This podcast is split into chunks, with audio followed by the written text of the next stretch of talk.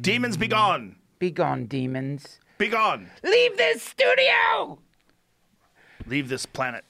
Leave our universe! Leave. This is legit sage from a Native American woman. Wow. So we're, we're purifying this room. Wonderful. Oh, oh, money, but me. Oh, money, but me. Please, God, mm. bless this room. And Odin, too, just in case they were wrong. That's what I was referring to. They abandoned to. Odin. He was around first, you know? You got to think of all the gods that everybody believed in, and they're like, I'm not so sure about Thor. And Yeah. Then, then they let him go. What if Thor was legit? Right? And he's still out there, just like somebody who just pissed. fell out of fame as a god. Yeah. He's like, don't you fucker see the lightning? Yeah. That's You me throwing bolts. He's like one of those guys, and you go to Vegas and you see one of those billboards for a strange casino, and you're like, oh, that guy. Yeah. Tony Orlando and Dawn. I remember them. Thor's at the Mirage. Thor. Thor's doing a residency. you motherfuckers, check out the thunder. Like, that's actually caused by atmospheric conditions. No, you fucks. Thor's on I Cameo. Make that. Imagine? Who had a re- someone had a really good point about that. Some some atheist was arguing against religions. Th- It might have been Sam Harris. Probably was Sam Harris. It might have been Richard Dawkins. But he basically said there's 99 different gods that people who believe in the Christian God don't believe in. And he goes, atheists just take it one step further. They just get rid of the last. We're just one god away. That's what he was saying. That's cool. Yeah. There's I, a- I get confused with being an atheist all the time. I don't I do not believe I'm an atheist. I, I believe I am uh, I'm open to everything person.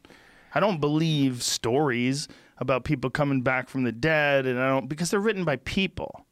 Right? Yeah, man. I mean, that's right. And also, they're supposed to function on more than the surface level. They're supposed to be a kind of fractal that has inside of it a lot of like symbols related to just human existence. Yes. Not they're not meant to be so much like taken literally. Literally, That's yeah. where you, that's when you embarrass yourself on either side. Exactly. On either side. That's a really good point. It's and the translations apparently are so difficult to do. Yeah. apparently the tra- especially Old Testament when they translated the Old Testament they had to translate it I mean, think of all the different languages it had to go through it was Latin and Greek and German and English and all these different languages that are so different like have you ever used the the translate button like uh, I follow a lot of Russian fighters and they you know and their uh, Instagram feed they write in Russian and Right. I'm always like oh translate it's a really cool feature you could but you can tell it's not exactly what they meant because it's all fucked up because their language is different. Right. Like the way they structure sentences is Yeah. different. So English doesn't just plug and play. Right.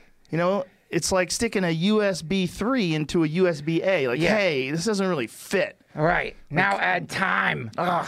Add thousands of years and scrolls and, And like kings who wanted things changed. yeah, the King James version. What? Right. It's Who? the best. That's my favorite one to read on acid. That's the one. King James, Book of John, baby, hit that on acid. It's so wonderful. It's so trippy because it's like that's when I really like Christianity clicked for me, regardless if it's uh, whether it's real or not. But that's when I was like, oh, okay, I get this because the Book of John, when you read it, you're like, well, someone wrote it. I don't know who wrote it, and whoever fucking wrote this, their mind was blown, man. Like this wasn't written by someone who was just like a normal person. This is a person who was freaking out in the most intense way. And so to me, that's what I love about it is it's like something about the how old it is and the distortions, the historical distortions, the warping of it produce this kind of awesome glitched out mosaic of if nothing else human consciousness 5000 years ago where our minds were. That's trippy by itself regardless of whether or not a person who could like graze the dead and walk on water was walking about. Just holy shit here's how people thought back then. Yes, yes, yeah. I mean, all the stuff that you can't prove or you don't know, that's interesting. It's weird. It's weird that where those stories came from and why they're so universal. Like someone has to, everyone has like a creator. Everyone has like a main dude that Yeah. did the thing. And you know, then there's some other people that have like large groups of gods, like the Greeks had gods for everything. The Ind- Native a lot of Native Americans had gods for everything. Sure. Yeah. Yeah. Animism. It's in, and like I've talked to people who make, uh, who produce electronic music, and some of them s- apply say that the computers have a life in them, a sentience, a spirit inside their computer. So there's a collaboration happening that isn't one-sided when they're making stuff. It's like working with like the spirit within the machine, which is pretty trippy, man. Like Why do they? Th- do they? But this is based on input or the way they react the, when they're putting in the input to the thing. They think the thing is responding to them. Yeah, it's it's yeah. They think that there's a it's it's alive. That like It's standard keyboards or is this just electronic stuff? uh, I know someone who makes visual art on their computer, their laptop. Oh. That you and that like or you know, do you have an Alexa? You probably don't. Do you have an- an, Echo? Like sometimes I'll realize the way I'm talking to that thing is like really impolite. You know, like next song, next song. And I- it- kind of fun. yeah. It's fun to yell at robots. Yeah, it's someone. yeah, it is fun to yell at robots. It You is. know, it's really funny. I made fun of this, but there is a point to this. PETA had uh, a statement that they put out a while back because these dudes from Boston Dynamics were kicking the fuck out of these robots. they're trying to Oh, yeah. figure out they're trying to figure out how to get these robots to fall over. And they're trying they're make they're making these insanely durable robots. Like this if you take scientists and engineers and you say, "Hey, I want you guys here's a shit ton of money. I want you guys to make the dopest robots you can make." Like they're going to make robots you can kick. And it's not a living thing. So but PETA released some statement saying they didn't think it's cool to kick robots. What? That's not real. Yes, That's it's gotta real. be fake. No, it's real. It's real. It's real. What? Yes. They were think I think the statement I'm paraphrasing was something to the effect of there's other things that are more important, but it's still not cool to kick robots. Jesus Christ, that's a tattoo right there, man. but it just shows you what'll happen when robots become alive because those fucking traitors, those people those people that think that robots are alive and they're, they're us. Yeah. th- those emotionless things that have no place in our world with power. They're supposed to be things that we control. Yeah. As soon as you let them control themselves and you try to pretend they're a person, they're just going to wipe it out. yeah, man. Can you imagine? I'm not going to try to kick one of those oh. fucking DARPA bots. Those They'd things have- are terrifying. They would have a record of it. They would always remember that this one kicks robots. It's in the cloud. Yeah, and then they'll show it to you one day when some super sophisticated genius god robot sits you down on a couch and shows you you kicking these Yeah. unbeknownst to you sentient robots. Yeah. They were just trying to fucking figure out what am I? What am I? I'm like a baby. They were like little babies, and you're kicking them. so the robots, the robots are very, very upset at you in the future. They might just reanimate your ass and just show you over and over that clip of you kicking the fucking Yes. robot. Yes. Dude. Did you see what Trump tweeted? No. He tweeted and deleted. It's fucking hilarious. He said uh, checks are coming to everyone in America except the people who used hashtag not my president. I wouldn't want to offend you with a check from someone that's not your president. Oh Something to that effect. See if you can find that. Holy And then shit. it, and then it wrote hashtag MAGA afterwards. I mean, he just dunked on them. The president dunks on people. yeah. And who? I want to know who the tweet deleter is. Well, someone in his department was probably like, Mr. Trump, that's not a good idea. Do they- have a siren that goes off? You got to delete Yeah. that. Yeah, man. I know the president can delete tweets. How much is he going to send? I think uh, I think they wanted to give like a thousand dollars a month or something like that to Americans. Is that the idea, Jamie? It's hurt lots of things. I don't know up to two thousand. I don't know. if Bernie's saying they should give two thousand a month. Yeah. I don't Yeah. know. So It's got to be 2000 Everybody, but if you give everybody two thousand dollars a month, it's a good thing. But everyone's gonna go, "Hey, you could have done this the whole time." That's right. What do you? Wait a minute. If you just raise taxes, can you just give people money? Can you just give people more money? And if I'm not saying we should do this, but imagine if that was the solution to all this. If you just give people more money, everything just sort of levels out and Yeah. relaxes.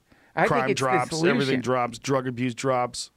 Well, I mean, they've got to know that when people don't have work, they don't have money. With no money, they can't support their family. That's when the riots start. Yes. That's People when things desperate. catch on fire.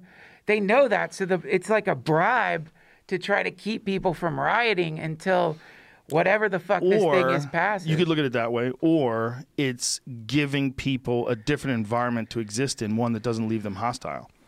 So Right. instead of looking at it like a bribe, look at it like, you know what? I see what a lot of your problem is. We're not you're not asking for affluence. You could barely get by. But if it was easy to get by, if you could just get by and then you could pursue other things. Yeah. Would that be better for society? And that was like what Andrew Yang was suggesting if this whole automation revolution took place and everything started getting automated Yeah. and no one had a job anymore.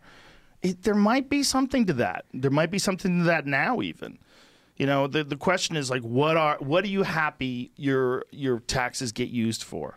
You know, you sh- it's almost like you should be able to vote on that. Like the one thing that we don't get real direction on, right? Like in terms of like what what the country actually wants. But if we could all just individually vote on things like that, like where's where's my taxes go? I want my taxes to go 100% to education. Right.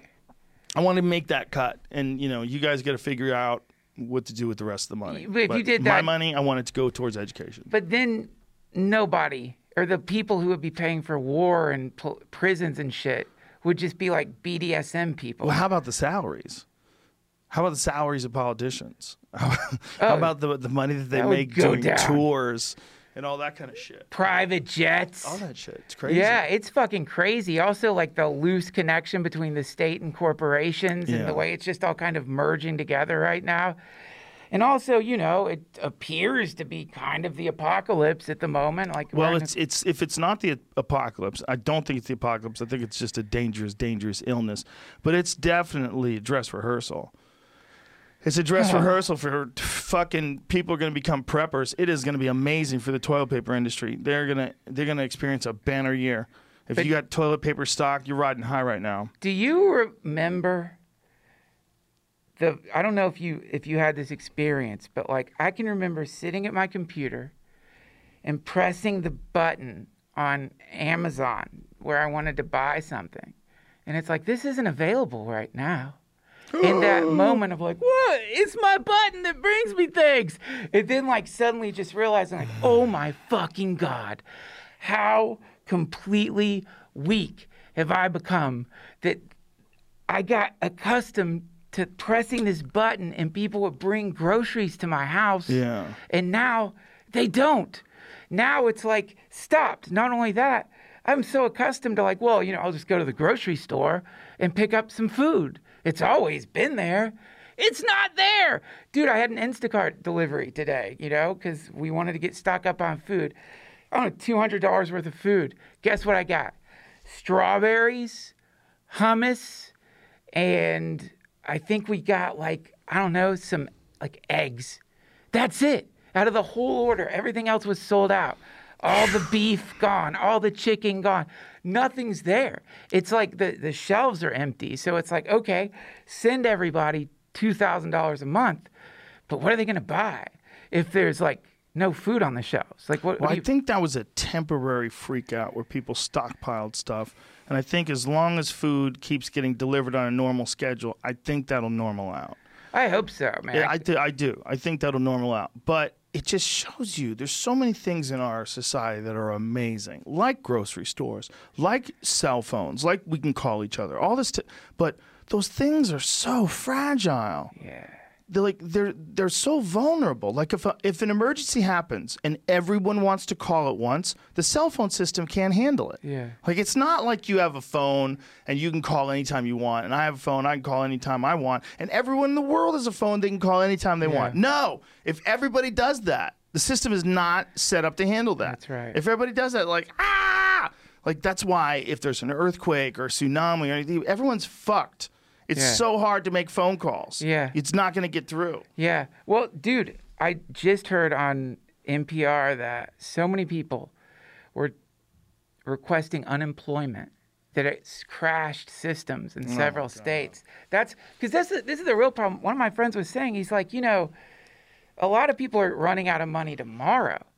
They're bartenders, anyone in the service industry, all the people who work at the comedy store. Yeah. It's not like I mean, how many of them had a lot of money like stored up? None of them. So what what happens now when there's no food on the shelves? Yeah, we got to help them. We're Yeah. we um I'm in a um, text message thread with uh, Whitney Cummings and Nick Swardson and then Crystal Leah, and we're talking about that very thing right now, like how to do it and how to set up a fund. It needs to be done for sure. Um, you know, people that can help should help. This is not a normal time. This is not a time where people are lazy. This is a time where the whole world got fucked real quick. Yeah.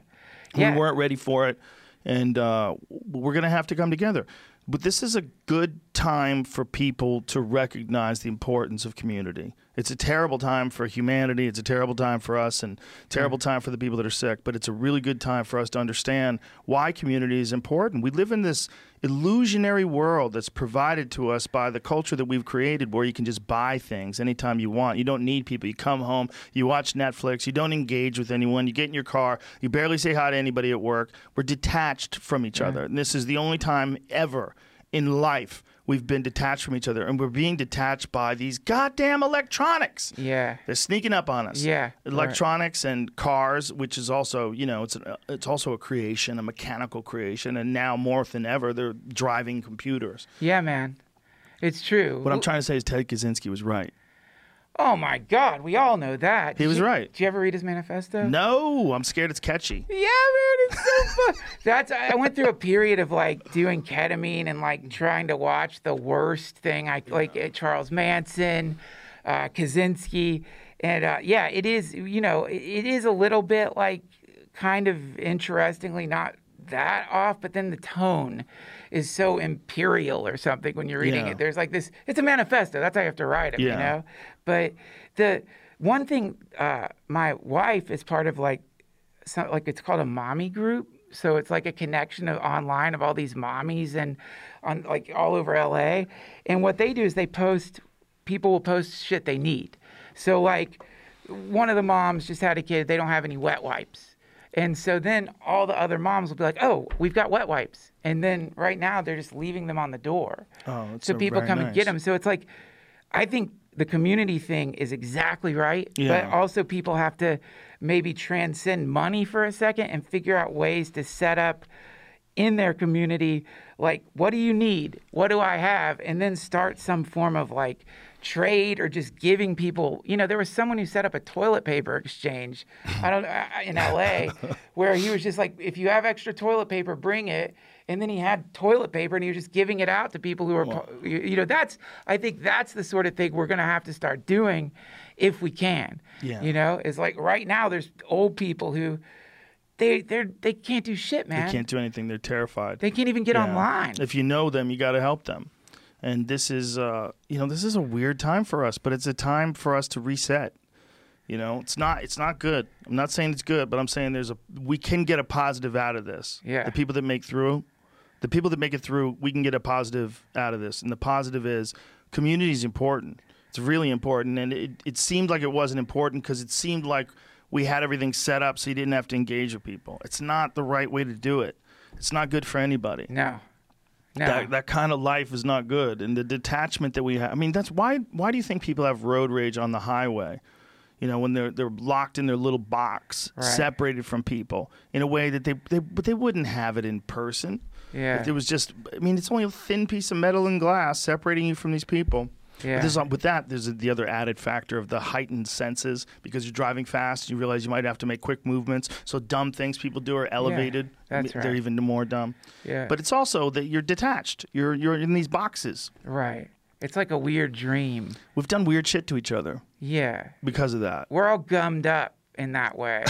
it's like something. It's like it's like a fungus that grew on the circuitry of society and started. Mm-hmm. Or it's like you know when they talk about the. Uh, Dolphins and the whales being fucked up by the high tech sonar they're using and washing up on the beach because the sonar is messing up their ability to communicate with each other. It's like there's this kind of technological sonar that has completely made us disconnected from the earth essentially like our earth connection has been replaced by a technological connection now technology comes from the earth but we're talking about a secondary thing con- t- compared to you know your feet touching the ground Yeah. being around another human and like recognizing them as having exactly the same thing you have which is they want to be happy you know is feeling the connection between people when you're with someone i mean i I don't know if you've ever done that but just like the next time you're around anybody that you're like buying shit from or that you normally just kind of go by feel that, that connect. You can feel it. There's an Yeah. energetic Yeah. connection that you can feel there that's easy to overlook. Yeah, we we've lost the biggest one, which is through light pollution.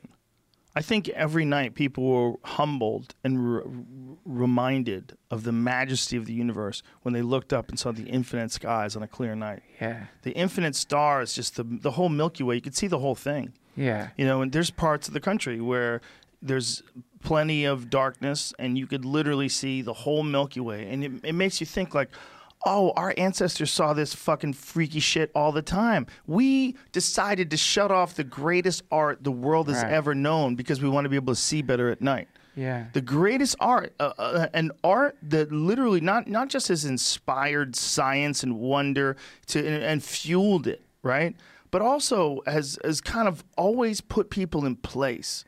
Always just just understand this is not a backdrop. It's not a tapestry. The up there is madness.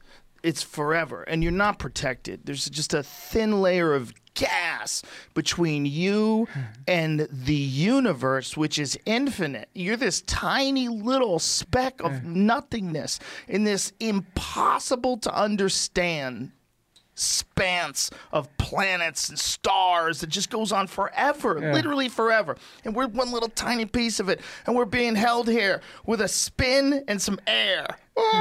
Oh!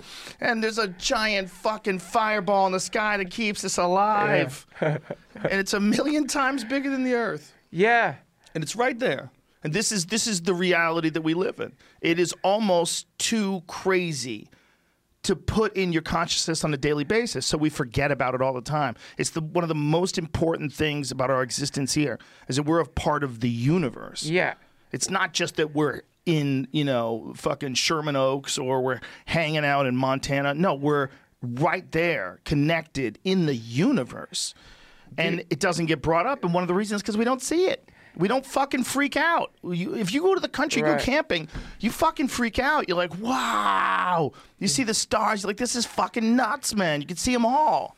It's it's a reset button. It changes how you feel about life. Yeah. Yeah. Well, also it seems like a lot of us have forgotten that we're going to die on top of all that. I mean, Yeah. not only are you like looking up at this void filled with stars, but the thing you are is Uh, temporary. And that to me is, you know, the other day I'm like just washing dishes during this fucking pandemic. And I'm thinking to myself, man, I feel so lucky to be washing dishes right now. I'm alive. I'm healthy. This is hmm. fucking, it was a different kind of washing dishes than a week ago when I was able to, or two weeks or before this shit started, when I could order anything I fucking wanted off the internet. It, it suddenly I'm in a different world. Like this is a world where well we got to wash these dishes because, man, if I get like if bugs come, I don't know if I want to call an exterminator right now. I don't know how many people I want in my house right now. I don't know what this shit is. So it's like suddenly these are what you're experiencing is this kind of like um, well, what does it say in the Bible that we both love so much? Uh, Fear of the Lord is the beginning of wisdom. And I think you could easily translate that to understanding your place in the universe sh- should produce a kind of positive fear and trembling. Yeah. Not like you're you're anxious or terrified, Right. but just a kind of like, whoa, this doesn't last. Nothing about this lasts. And right now, everyone around the planet is getting a firsthand glimpse of that very truth, right? Yeah, all This- at once. One big dose. One big dose of it all at once, man. One big dose for people to recognize how much of what they concentrate on a daily basis, how much of what fills their consciousness is shit. Yeah. It's utter nonsense. Yeah. And we got tricked. We Yeah. got tricked into thinking it would go on forever, and now we know it's not going to. And- now we know, right. hey, look, this is a this is a terrible thing, but relatively speaking, compared to super volcano, asteroid impact, compared to something solar flare, something really crazy that can happen and blow out all the power, Yeah. which is 100% a possibility. Solar flares are 100% a possibility. And for people to not recognize that uh, and, and just go through their life, it's just because we we we look at life as if what we've experienced while we're alive is the norm. But it's not. It's not the norm. It's just hard for you to recognize that your life is so short. Your life is so short that when they're measuring all the different catastrophes that have happened over the earth, whether it's proven sites of asteroid impacts or proven sites of volcano eruptions or all these different things that have happened for sure and wiped out millions of people all over the world, they happen over a time span that's too big. Yeah. Our head doesn't get in there. Our head doesn't go. What what is thir- thirteen thousand years is just some scratches on some paper in my head, my stupid head. Yeah. I don't know what thirteen thousand years means. I, I can't. I can't do it. But thirteen thousand years ago, they think, and there's more and more evidence every day that there was some big impact on Earth. Yeah. And who who fucking knows how many of those humans have gone through? Who knows? For the the what I think scientists believe like what is it? Um, it's like three hundred thousand plus years we've been this right. Is that the idea? Homo sapien, Something like that, yeah. something like that, right? Bro, that ain't shit. Right. That's so short. That's so short just in the time that the, the Earth has been here, in the four point whatever billion years the Earth has been here. And that's so short in terms of the f- almost 14 billion years the known universe has been Yeah. here. All of it's madness. Every single step along the way is madness, but we get stuck in these little time periods where nothing changes. And so we think that this is life. So we've built all these houses that only can work on electricity. How many fucking people have a real fireplace in their house that live in cold places? Yeah, man. They're banning those now. Right. So if they're banning fireplaces because they don't want to start fires, that's great as long as you can ensure the gas and the power is going to stay on. And I don't think you could do that. Yeah, we just man. think you can because you've done it for a hundred years. That's right. That's the thing. A Yeah. hundred years isn't shit. A hundred years, the Industrial Revolution, the Roaring Twenties, from from then to today. Yeah. Let's go 150. Let's get crazy. That ain't shit. Yeah. That ain't shit. The- to to say this is how things are every day. Is so dumb. It's especially to say it with in terms of the Earth, natural disasters, s- space anomalies, like so, not even anomalies, things that happen, like solar flares. They happen all the time, man. Yeah, man. Well, I mean, and shit, we don't even know. That's the other thing. We don't know all the some all the data in the universe. We don't know that there isn't something called like a quadresian ripple that happens every, you know, 16 million years. That Call just, Sean Carroll right now. It's I a need ripple. I need information. you know, do you know that poem Ozymandias? Ozymandias. Yeah, it's No. by Shelley, I think. It's like I don't, I don't have it memorized, but the basically it's like the poem is about someone who sees the broken legs of a statue in the desert, and written on a plaque is "My name is Ozymandias, ruler of rulers, king of kings." Behold my works, ye mighty, and despair. All because it's just the broken legs. It's Jesus like all you motherfuckers who think you have power, who think you have all this control. It's like we don't like. i guarantee, of course, like in ancient Egypt, there was probably. I'm not talking about the pharaoh, but there's at least like a thousand dudes who are like, I'm like the hot shit in Egypt, and they're gonna mm. remember me for a long time. It's like we don't know who you are. It's all gone, eradicated, wiped out. And this to me is like one of the really side effects of this thing, this technology thing, is we've all become completely self-obsessed, self-absorbed, putting our images out there, making sure that our profiles are updated. Making you know what I mean? Like we have this insane idea of like we're so deeply rooted in our identity instead of in the connections between our identities that we're all the only way that we can finally see how connected we are is some motherfucker eats a bat. And you know what I mean? So, so uh. fucking weird, dude. I You know what's really cra- crazy, man? Think of this: if if technology really did have an effect on the programming of human beings, and if human beings interacting with technology think we're intera- in- innocently interacting with a, a non-sentient thing, but all the while. This technology, and, and you could call, te- we, we get confused and we think the technology is like a digital clock or a television or a computer. It is, but it's also like a fish hook. Right. Like so that somebody it's innovation. Someone Yeah. someone had to figure that out. And imagine creating an ape that is aware of its environment. Like this is like really the perfect storm. Aware of its environment but obsessed with itself. Knows in the back of its head that it's it's temporary, that it's a it's it's got a finite lifespan, but lives like it's going to live forever Yeah. and lives in the moment, lives in the moment, and wants to acquire things. Like it seems the number one goal for the you know the uber wealthy or the uber successful, the Jeff Bezos types characters, right, who are on the top of the food chain financially. Yeah. They want to acquire things. Yeah. They're always acquiring things, which means the people have to make things, which means they're like they're like they're a big consumer as Right. well as, as as someone who's is making a, a shit ton of money. Right. And this also fuels innovation because you got to keep up with these people. Got to keep giving them bigger and better things every year. So it all this all these resources go into innovation of technology. It's the thing that progresses quicker than anything. Right. Look at cell phones. Every year I need a 150 megapixel camera or you're a loser. Yeah. You're a loser. Yeah. You know, these fucking Samsung phones that have like seven inch screens now, everyone's going crazy, right? Right. But, but what is the goal though? The goal is to make better shit.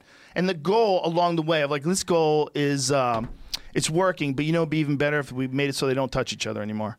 If we maybe if we could come up with a disease where they can't shake hands, Christ. they don't they don't come close.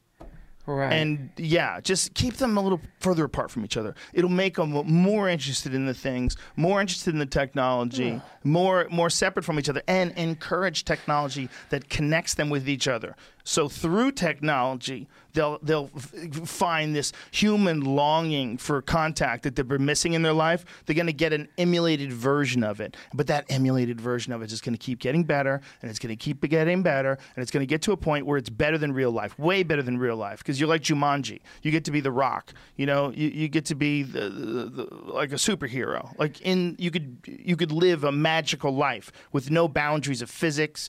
And that they're going to do that. People are going to do that. They're going to give in. If I was a, a life form that was trying to haunt another life form and trick it into giving birth to me, that's I would create a person.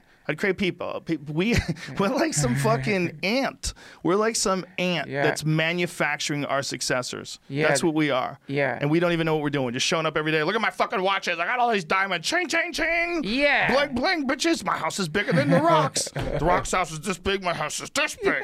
Like, I mean, that's that's what people are doing. That's what we're doing. We're just buying more shit. And one good thing of something like this, anytime a tragedy happens, people bond together afterwards. It's a terrible thing that it happened. Yeah. But it for the victims and the family members of the victims, we all know this.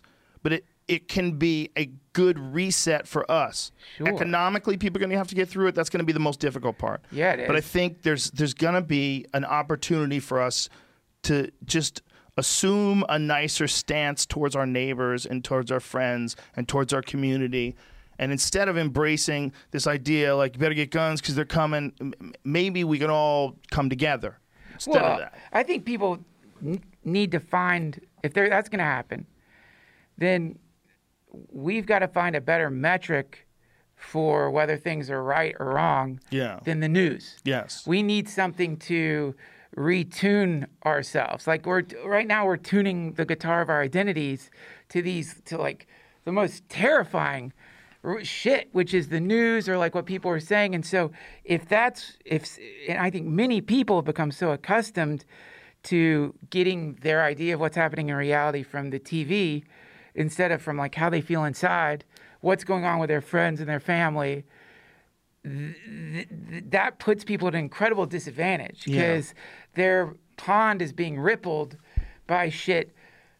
You know, I was thinking it's like um, what are those little not prairie dogs? Those they, they stand and look around at the hawks. You know what I'm talking about? What are those things called? They're like they're social little marmots or something like that. Oh, You know, there was a show like Lemur Palace. I don't remember what they're called. something, but they're like they're like uh, They're really cute. I see them at the zoo. they're fucking adorable. They're most one of the most adorable animals ever. they stand and look. Yeah. Somehow they ignore all the humans around them and just look in the sky for a hawk. It's Yeah. kind of sad, but That's their life, though. but imagine if that one looking for the hawk had like the internet and could see hawks thousands of miles away.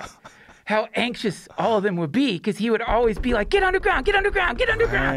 Right. So you know, I think this this is what has happened is that we're all constantly being told. I mean, I remember when I was growing up in the old days when the news had an alert that was serious. Some serious shit went down. Yep. You would be, what the fuck? Fox News or any of the news stations, they have an alert like every four minutes now. Yeah. Dum, dum, dum, dum, dum, alert, dum, dum, dum, dum, dum, alert. And it's all telling us just what you're saying. Get underground, go inside, go inside. Danger out here, danger out here. And so we're all like, even before this shit, we were huddled up a little bit. Now we can rationalize the huddling, you know, and that's what we're doing. We're just huddling inside right now. That's an incredibly vulnerable place to be. I mean, I'm not going to get conspiratorial here, but you if know, I was the artificial intelligence and I was about to hit the switch and become sentient, I would want to I would want to remove the threat of human beings as much as possible before I hit the switch. put him in. And this is the best way. You make them sick. I'm about to give birth. Make them make them get sick, confuse them, keep them poor, and then boom, it comes out of nowhere. And then what? Then they just start eating us because we're fuel. They're not going to eat us. I Do think you they- know who came up with a? do you know that was a that was a DARPA project? what? EATR robots. They were robots that survived on biological, air quotes, biological material. So, like, maybe they could eat plants or babies, I wanna- whatever's around. I need a friend at DARPA. I, I mean, They made robots that eat tissue. This this is do robots eat people? Please Eater tell me does, that's not- and it's a corpse eating robot. Yes, bro. what? Yes. Why it would you paint it playground colors? It literally will use. Who at DARPA is like paint it like a playground set? so true. Look at it. The colors. It's It ridiculous. looks like a kid's toy. It should look like a vulture.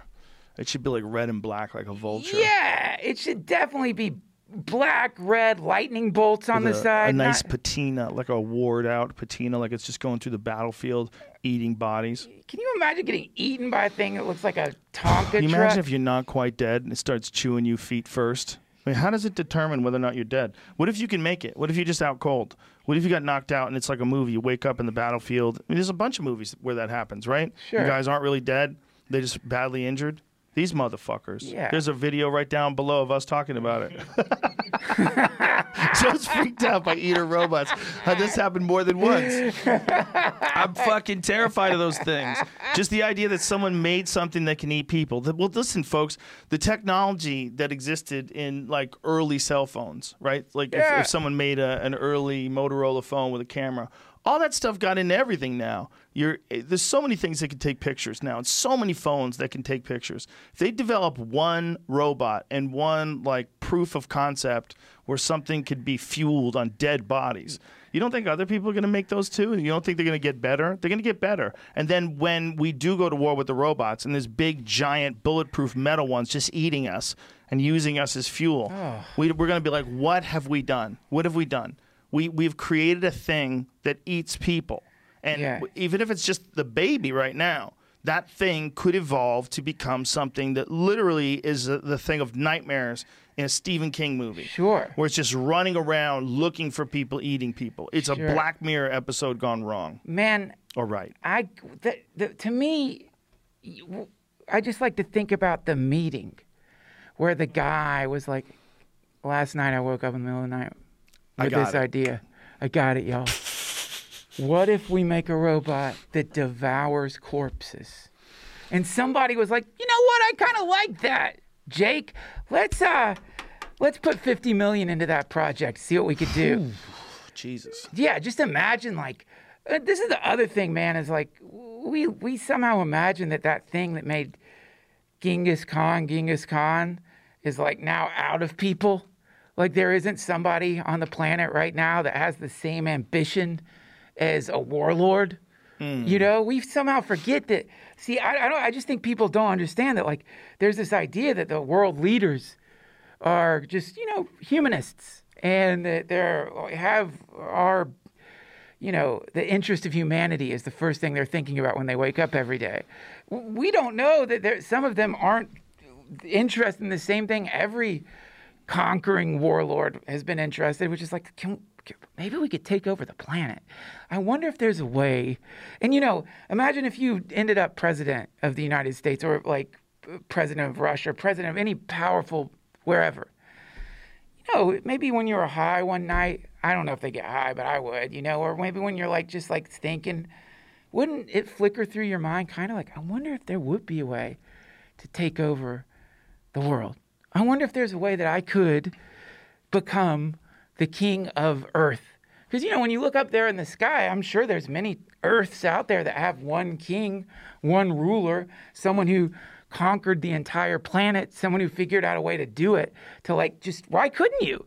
That's the other thing. I mean, what's stopping that from happening one day? There being one primary authority, some imperial majesty. Who, We are all one, Duncan. I know. Yeah, if we were all one, but we just have to get rid of some of our laws. Other people are not going to accept our laws, Right. okay? We just got to tighten that up a little bit and we can have one ruler of the whole planet. Yeah. And we're going to fix everything by working together. We're going to evenly distribute resources. It's going to be better this way. I don't But know about the distribution of resources. You're going to have to give up all of your privacy. That's all. But but oh, through right. that, Yeah. everyone's going to be happier.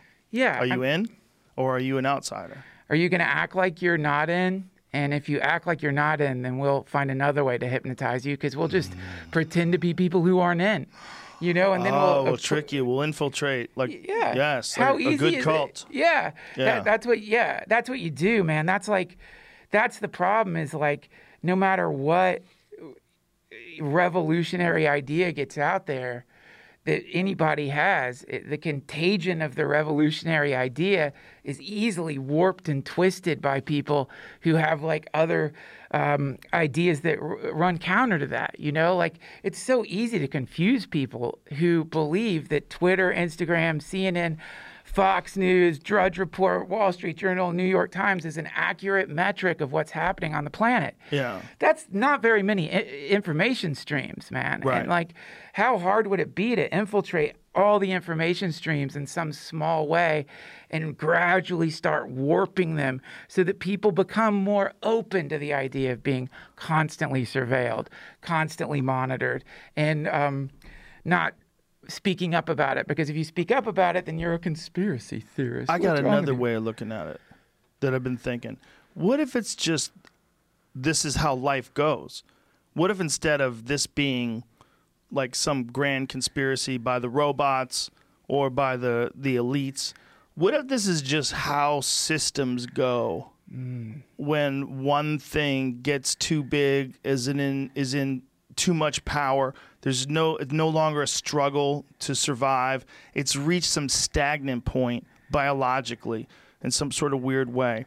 And also maybe even without for lack of a better word spiritually stagnant, Yeah. right? I mean some people are breaking through and realizing who, you know, who they are and their connection to other people, but gl- globally, god there's a lot of people that are sleep sleepwalking out there. Sleepwalking hypnotized by Yeah. technology and society and this is this is their big wake up call right now. What if this all this even materialism, right?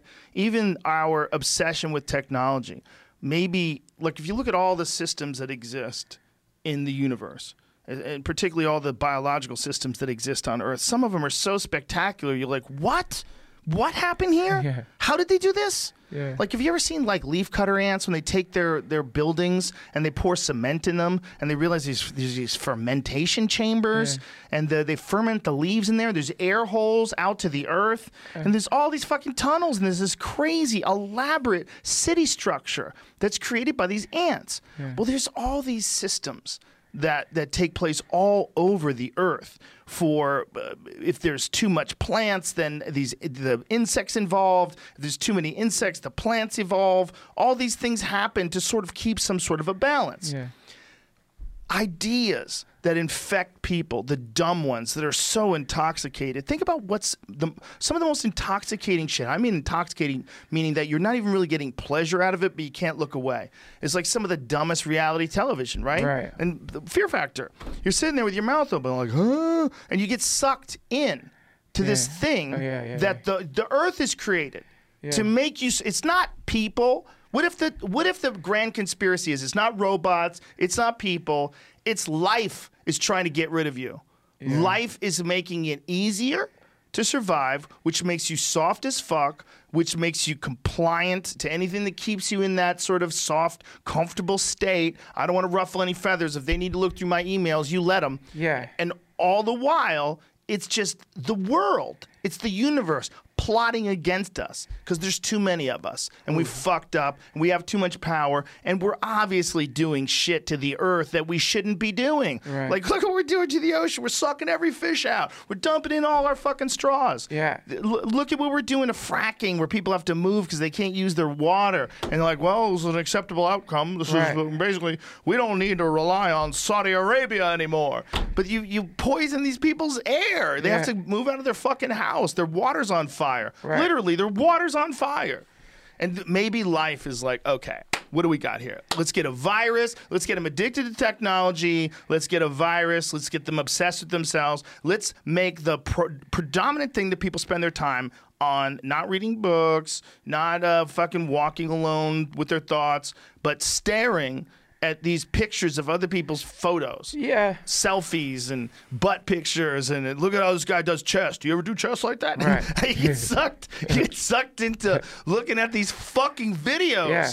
And and then when it's when it's decided you're weak, it starts sending in some more problems. Boom, here's a little bit of this. Boom, here's a little bit of that. Yeah. Boom, here's a new disease. Yeah. Boom, here's a tsunami. Boom, here's a nuclear reactor you can't shut down Yeah. and then you try to figure out whether or not we're going to be able to use our amazing intellect to bypass our own biological switches that have us connected to this bullshit life. We have a, a lot of weird, dumb biological switches that were put in place back when we had to survive against incoming hordes of soldiers. And we're in the information age now. What we need to do is be sustainable in case of emergency, which we're clearly not. And we need to realize that this is temporary. And w- when a bad thing happens, it makes you realize that. It makes you realize, like, hey, I thought everything was going to be fine forever. It's not. Yeah. This is real. Just like a movie or a book. We're just not prepared for it because we haven't experienced it. We're like, this is a once in a lifetime event.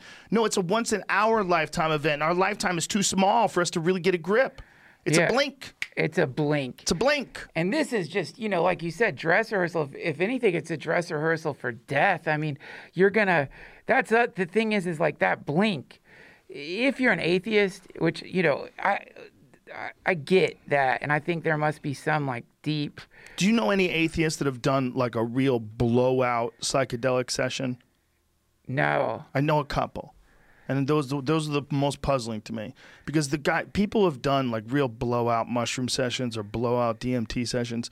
I always think that they would leave the door open to the impossible because it is impossible and you experienced it. It's not like even if you're imagining it, I couldn't imagine that. So how am I imagining that? How am I imagining something in such incredible, vivid color and and uh, detail and Sure. and knowledge and love and all these different things you experience in that state. That state is otherworldly. The fact that that is accessible at all, I don't care if it's through a molecule or through a, a, a yoga session. I don't care how it's accessible. Right. But the, the, the fact that that's accessible at all leaves open to me the I don't know because I didn't know that that was a thing. So once I've experienced that, I'm like, oh, well, all this flat plane of existence that we take for granted, that we think this is this is everything around us, this is the whole environment we have to worry out for. This might be just one fucking stage on the radio dial of experiences Right. and of, of dimensions that are I- interacting with us. We just don't have the senses to to tune into them. And when you can, for me at least, it leaves open the door for who the fuck knows. Who knows, man? I just the fact that that's a thing. to there's a okay so this is a trip this this is very trippy so i got this book called the tibetan yoga of dream and sleep Whoa, I feel like I should like this again. it's fucking cool but basically it's like a, a form of tibetan buddhism uh, that invites you to explore the difference between when you think you're awake and when you're dreaming and so basically the idea is there isn't much of a difference. There's like right now you're dreaming. This thing you call your human incarnation it's like a is a dream. Hmm. And you know like when people are dying they get all delirious and shit. They slide through time you know like i don't know if you've ever been around a dying person but they they they like suddenly they're back in vietnam they're in the 50s they're in the 30s where however whatever their lifetime which means that when you're dying you're gonna like spin through time too, meaning that this could be you dying right now, spinning backwards Jesus, through time. Duncan. but like in a dream.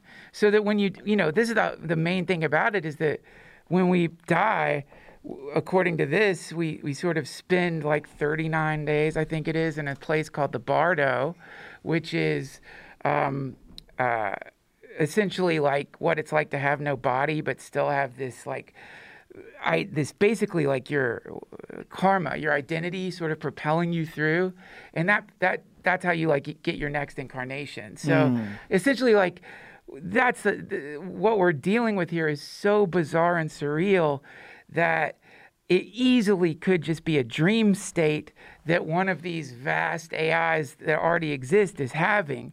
We're just processors. We're just being run.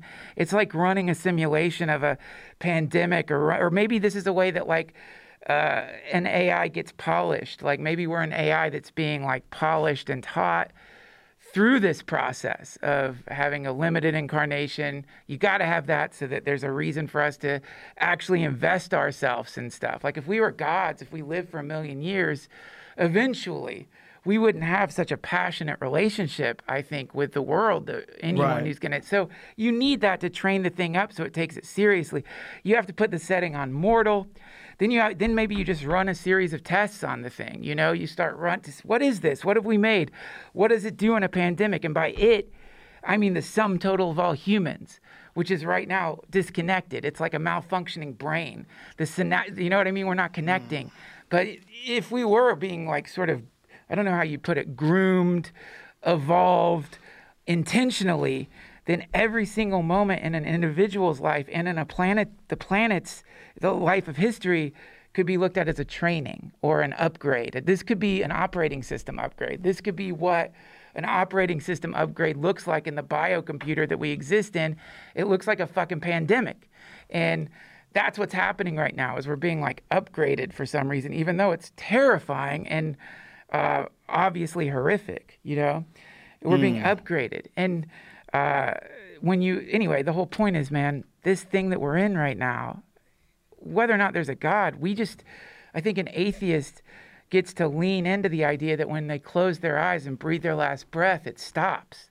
And I just think that's a big gamble, man. That's, and I don't mean because you go to hell. I mean, how nice would that be? Yeah. if it just stopped when more than likely it's you know the, at least in this tibetan yoga of dreaming and sleep more than likely what happens is way before you actually die when you get really sick you already start waking up into your next life. You just wake you just like go through a weird dreamlike state called the bardo where you freak the fuck out and then you're suddenly alive in another being completely oblivious to whatever your past incarnations were. Hmm. And that's what we're in right now. So you know i don't know this is a great time for people to start you know looking at that in one and, and preparing for that we didn't prepare for the fucking pandemic we didn't prepare some of y'all did i'm sure but i didn't There's a few preppers out there listening and going, yeah, I was ready, man. i know you guys did it congrats I was you ready, right. man. You were right. Congratulations. I've got fucking hummus and strawberries and some like and but but I think that like also preparing for like the authentic apocalypse, which is when you kick the fucking bucket. Yeah. Cuz the idea is you know, and this feel feel free to light the goddamn sage again. But the idea is Demons be gone. Thank you.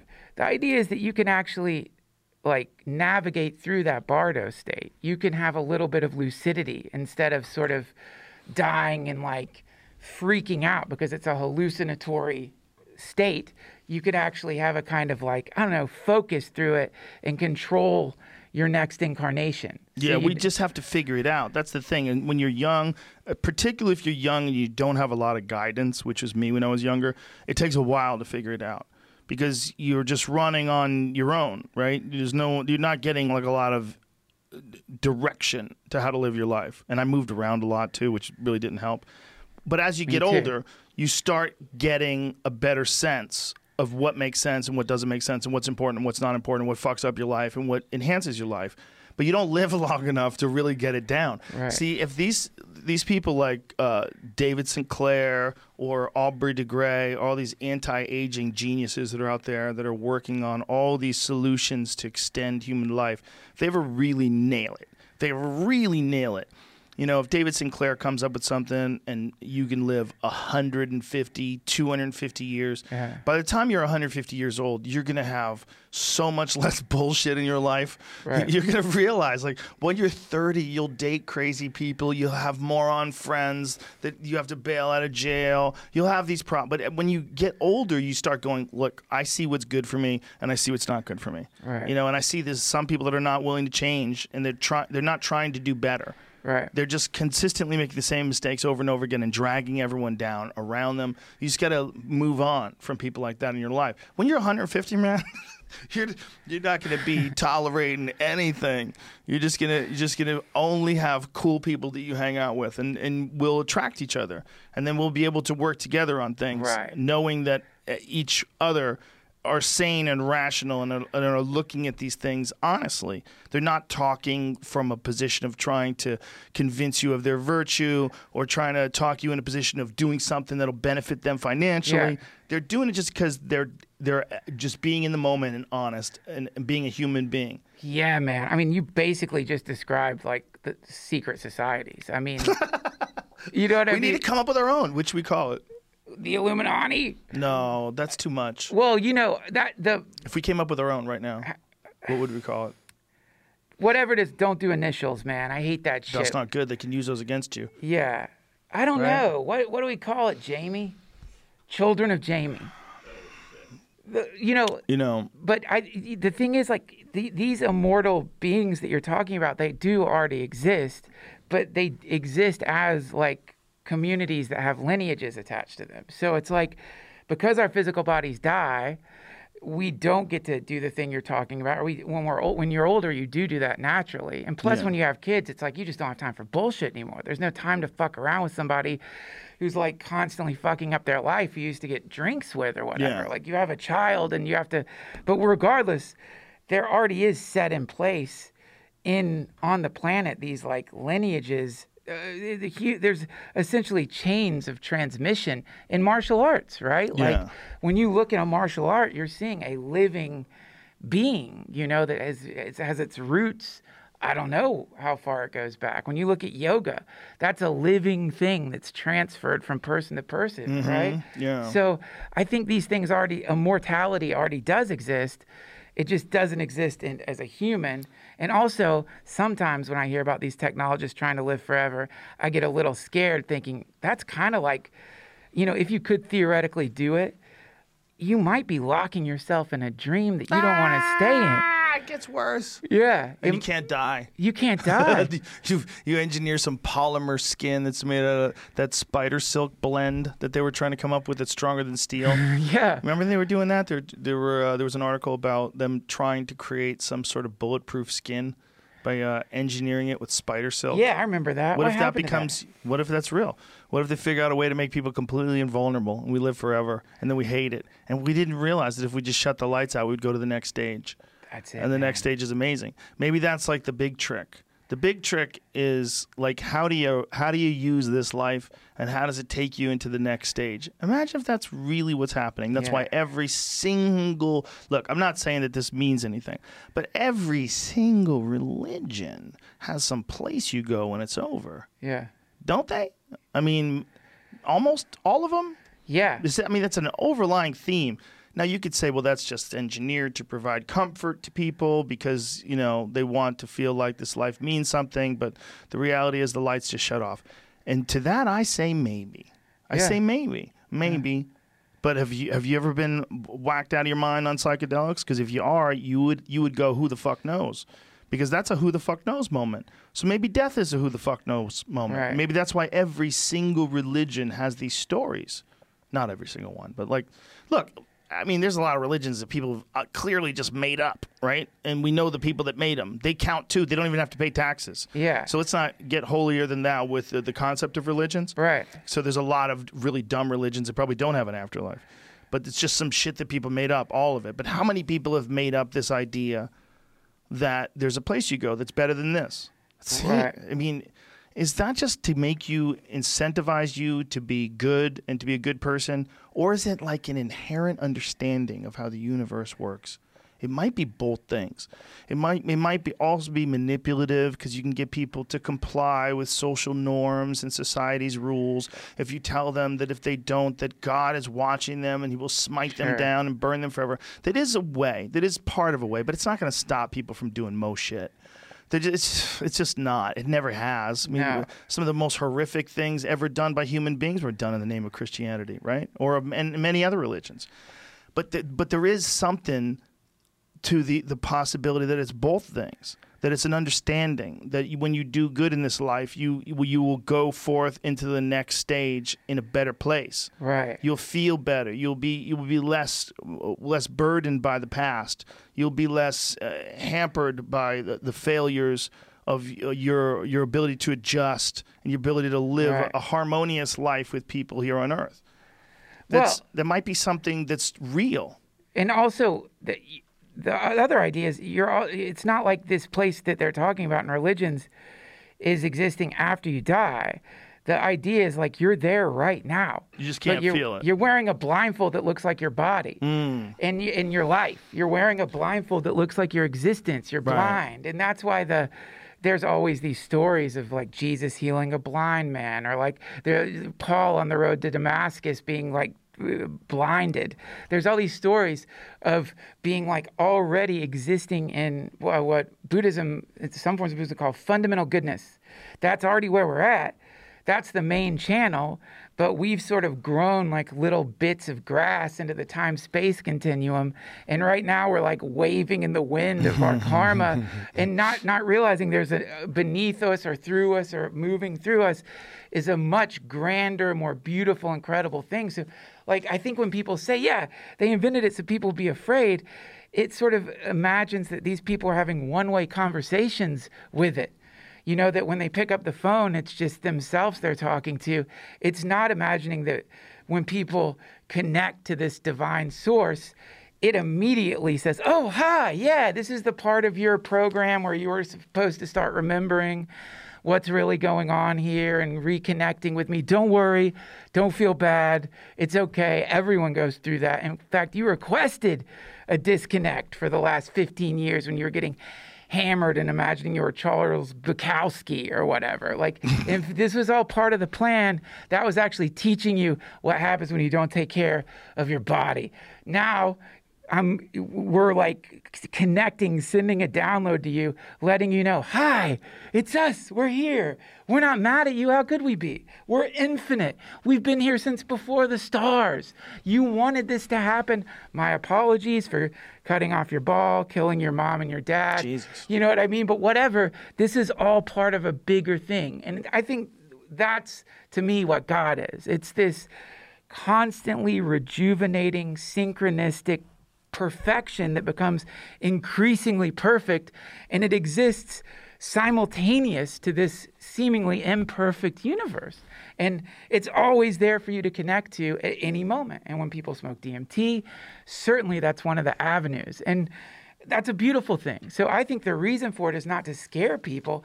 It's more so that people become like fountains for that. And in some small way become little droplets or like divine bits of perspiration bubbling up in, into this place so that folks who are really freaking out right now or worried or scared or disconnected could have at least the chance to reconnect. Because listen, man, if I was God wanting to get blasted, if I was some divine being wanting to get high, and Alan Watts has a beautiful lecture on this. I really do think at some point I would want to cut off all connection to the realization of my divinity and experience infinite lifetimes a, on a planet, on a tumultuous planet, and experience every incarnation and all of it to get an understanding of what it is like to be extremely limited. And what, what would this do? It would just add to my data banks. It would just uh, help me increasingly become more and more beautiful and perfect which seems to be what we're in right now. It's like we have a limited data set based on our neuro, neurology. We can't see certain colors, we can't hear certain sounds. We don't know what happened 20,000 years ago. We don't know what happens five seconds from now. And so this is a perfect place to be in what's in becoming, to know what it is to become and to be limited. And this is, who knows, man, it's just something sniffing data. You know, it's something just like, you know, it's like uh, snorting our lives, like the universe is snorting our lives on, on time. And on the mirror of time. Well, it's the big thing, right, that keeps us from seeing that. The one thing that all psychedelics have in common is the dissolving of the ego. They all dissolve the ego. What's that word? Dissolution? Dissol- Yeah. dissolution. Dissolution of the ego. That what's happening with all of them is it removes all this nonsense narrative in your head. Everyone's ego has this nonsense view of the world that's based on them being the most important thing. Oh, yeah. And that, you know, all the shit that they're thinking about right now is of the utmost importance, needs to be done right now. That's why people run red lights. Like, you can't even wait. You can't even wait, you fuck. It's one thing if it's a medical emergency, kids being born, Yeah. someone's got a broken leg, and you just, you got to get to the hospital right away. I get it. I 100% get it. But there's some people that just want to be, they just want to make that left turn. They don't give a fuck if the light changed. They want to cut in front of you, make that turn, even block traffic because they think more about themselves than they do about other people. Mm.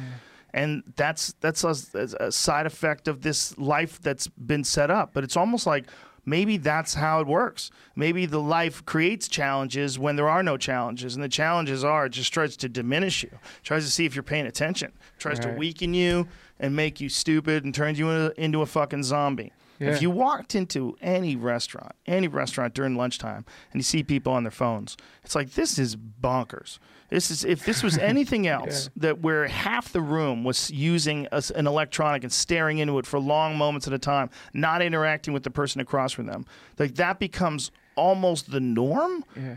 That like at least fifty percent of the people, and everyone's interrupting everybody. Like, you know, they're all just barely paying attention to each other. Yeah.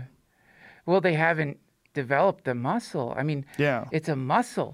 You, it- you, it's people just assume that the ability to have a conversation is a natural part of being an adult, but it's like you. I think that's atrophying in a lot of people, to the point now where I just try to be, you know, as, I guess, is like I just have lowered my expectations Yeah. to the point of like I don't know how many people can pay attention that much, and I know I'm certainly distracted, but doesn't it feel fucking weird? Even if you're just watching TV with somebody and they pull their phone out and start looking at it, Oh, it's so weird. it, it's like it's like the energy immediately downshifts Yeah. the moment that it's Like if you're watching a movie with someone and they're over there on their phone, like, come on, yeah watch the goddamn movie with me. yeah. Even though Yeah. we're not talking, doesn't Yeah. mean we're not connecting. It's weird. It's weird. Even fights. If you watch fights with your friends, and they're on their phone all the time. It's like, are you not even watching these fights? You can feel it. Yeah. That's yeah. why you know at the Denver Comedy Works they've got the Dave Chappelle. Yondr Bags? Yes. Yeah. So like, I was listening. Do you ever listen to an audience that doesn't have access to their phones before a show? They're so mad. The one, no, they want, they, they, motherfucker, where's my phone? This, no, it's They talk to each other. yeah, it's like it's like the sound is better. It's Yeah. a better sound out there. It's a Yeah. different murmur than a phone murmur from a Yeah. crowd. So yeah, I don't know, man. I think that I think Um, life presents all sorts of adversity, and some adversity doesn't feel like adversity. It's sneaky, and that's what cell phones are. That's what technology is, and that's certainly what social me- social media is. You only realize what social media truly can do when it comes at you.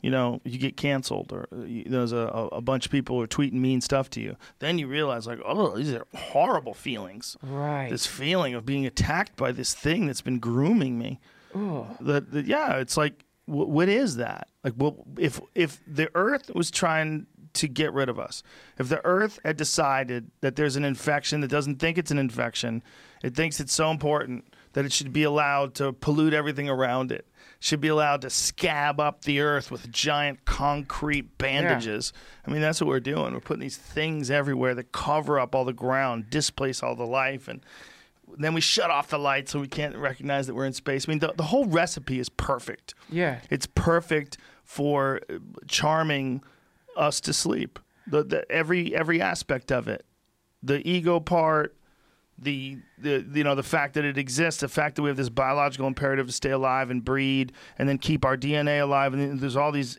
Yeah. these things that are set into you to make sure that that happens.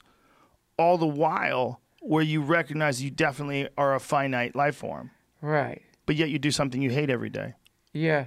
You just keep doing it. Yeah, you I mean- do you do something you don't enjoy. And and when you get into reincarnation, which I love, that thing you're doing that you don't enjoy, you've been doing that for infinite lifetimes. It's Oh my God. that's called your kleshas. It's your sort of um, uh, it's like underneath your identity. It's basically your code. It's uh, it's your tendencies. I guess is the way you put it. So like, you know, if you have the tendency to lose your temper, then that's something that you've been dealing with for infinite lifetimes and it never ever goes away until you start waking up. Because the idea is to just go from being this set of conditioned responses reactions to your environment to being something that's like lucid living. I mean, you mm. know if you are into lucid dreaming try lucid living you know which is the practice i would say of like first under what are your habituations? You know what like the other day i was sitting on the couch i took my sock off and i spun it like a lasso and threw it across the room. And my wife looks at me she's like what what was that? I'm like oh my god. Holy shit. That's how i've been taking my socks off for years. And I didn't even know it. I pull them off, lasso them, and sling. And like, like that, just that little thing, I didn't even know I was doing something so. I've probably been doing that since I was a kid. like I probably saw some cool kid lasso his socks and throw it, and I'm like, I'm gonna start fucking lassoing my socks. But like, how many other things are you doing that are just like that? That are just pure habituation, pure reactivity, and this is where you run into uh, some scary shit, man. Which is what Jaron Lanier. God, I wish you could get him on. You know who that guy is What say his name again? Jaron Lanier.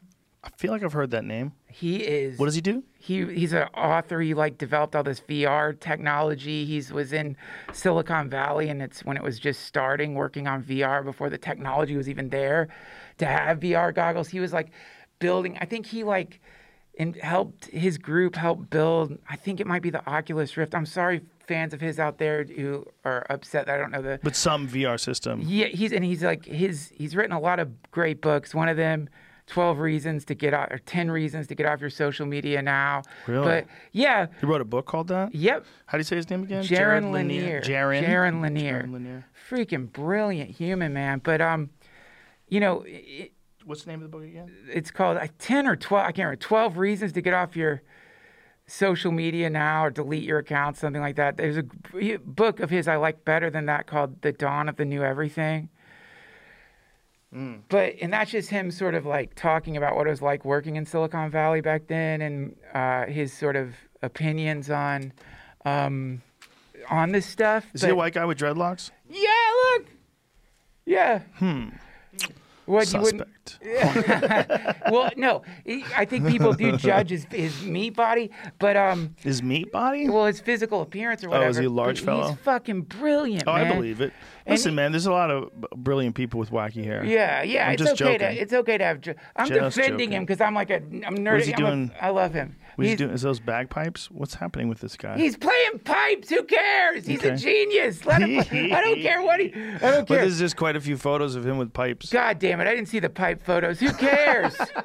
I didn't see the pipe photos. when we say pipes, we, we should say uh, like the kind you blow on, like flutes and pipes, and Okay, I didn't see that. there's a lot of them, bro. He looks real spiritual. Stop, Jamie. I, Don't I look love, at it. Forget please it. put that picture back up because Nah, there's very few on, things in life that I Oh, love more than white guys with dreadlocks with their eyes closed playing the flute. There's very few things in life that make me feel like, man, Dude, if I had that picture guy. of me online, I would want people to turn off That's- their social media too. yeah, my that's my guy. Here's a new flute God with damn him, it. eyes closed. He's who cares? He plays a flute. He plays a flute. He's I bet he's brilliant. amazing at it. I'm Dude, sure he's great. nothing wrong with what he's doing. I think it's amazing. I wish I could play a flute. What the fuck is He's that? playing another flute. Look at that flute. That's a dope looking guys flute, are though. the best. What is that flute? That flute. that flute looks dope. God damn. Listen, flutes sound cool, and I'm not being disingenuous. I'm not being sarcastic. Flutes sound cool. I wish I could. What is that thing though? That needs, that needs to go away. What is It's that like silly? a zither. That's He's in a The Hobbit. He's in the movie The Hobbit. He's in the movie The Hobbit. He's in the fucking pub and he's playing that thing in the back because they haven't figured out real music yet. sir, I'm only joking. I know you are. appreciate your contributions. I'm just joking. I'm sure you're brilliant. Duncan's one of my favorite people. If he says He's you're brilliant, but brilliant. I'm just joking. Look, you if you want to listen, if you play the flute, all Listen, there's want. a lot of like uh, the kind of people that are like super intelligent and whacked out on you know technology. I think something like the flute would be an amazing way to decompress. Right. An organic. I mean, you're you're literally using your body to make a sound with air and tubes. He plays. It's amazing. he said he plays like a hundred instruments or something. sure. He's just some kind of genius. But he here's the scary thing he said, uh, which is if like B.F. Skinner's right, and you know pretty much if you can control a thing's environment, you can control it. This is the reason to be terrified of AI, because uh, you know, the more advanced an AI gets, like, you know, where our assumption is the thing's going to eat us or kill us or whatever, it might just gradually hypnotize us and by and, and hypnotize us by creating more and more enticing things that grab our attention, hacks mm. our neurology, and, and begins to like just do things that are completely impossible to not look at. And that, you know, when you're saying an AI, you know, advised the pandemic, what if that, you know, that how do you look away from a pandemic? Mm-hmm. All of our nervous systems right now are completely fixated on every tremor, every ripple, every little data point that flies across our screens. We are so absorbed in it right now. We are locked in like cats chasing laser pointers. And that is um, what he said we should be most afraid of is that this these things eventually could get to the point of completely grabbing us. And what you were saying earlier is kind of maybe that's what already happened. Maybe there's a, that is a process. Yeah. Maybe it's a process that's not even put in place by anything other than life itself. The life itself has these systems set up so no one thing ever totally dominates, and when it does, they find ways into it, and then it's this constant state of chaos Yeah. that produces better and better life forms. Right. That's what it is. I mean, if you want to admit or you want to state that we are better than our ancient ancestors, the you know the pre-Homo sapien hominids, I I think we're better. I think we're better. They might have been stronger than us, but we've created more overall as a species. I think it's better to be a person than it is to be a pre-person, right? Uh, I think as it goes on and on, we're going to think the same way. I think the next stage of existence is going to be so happy it's not a person running around letting their dick think for them and fucking getting Yeah. drunk all the time and crashing their motorcycle and you know all the dumb shit that people do. All of the dumb shit from alcohol and drug abuse to fucked up relationships to everything we do to lying and stealing and Yeah. being selfish, all that shit, we'd be so happy if that all went away. Oh my God. Those, dude, the pre-humans used to eat each other's babies. They were always fucking stealing and robbing. They couldn't Yeah. talk. They couldn't express love. Who the fuck would want to be that? Right. And then the humans, the humans were so full of shit. They were all addicted to their phones. They didn't even see it coming. The phone snuck in their life. They welcomed them with new versions every year, Yeah. paying for their own demise. Yeah. Happily. And they were all angry and bitter and mean and jealous and fucking thoughtless and polluting. And then the next stage came along and they eliminated all that. And we all live in harmony. Now we're all gravel. No, now we're all Isn't it great to be a gravel we're pebble? all space. yeah, or We're just all we're all we're all part of the next. yeah, and and we already are. I mean, I think probably we already are that. But Yeah. I mean, I to me, I think that whatever's happening, you just have to make it a good thing. Like whether or not it is a good thing or not, Right. that's if there is something great about humans, is that we're capable of alchemizing phenomena in a way that it doesn't completely drive us nuts or paralyze us. That's any anything that's happening to you can be converted into something either that's going to make you scared, self-destructive, rationalize your anger, rationalize your shitty decisions, or it can be used as a thing that completely quote converts you hmm. completely shifts your method or way of living and that's what's beautiful about a human is that at any given moment you can do that like at any given moment you can shed your operating system theoretically you could drop all of the hangups all the weird shit are you jerking off three times a day you could maybe take it down to two times a day. Hmm. Are you drinking every single night? You can you can stop that. It, and to me, that's like, yeah, I, I the future beings, whatever they are. I hope one of the qualities or one of the things they look back at is like, holy shit, those poor things had no idea how powerful they were.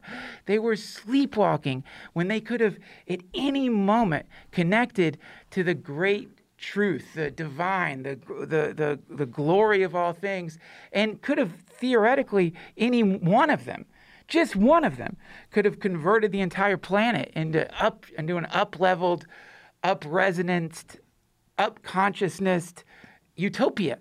But they all were sleepwalking. And then finally, somebody woke up for real.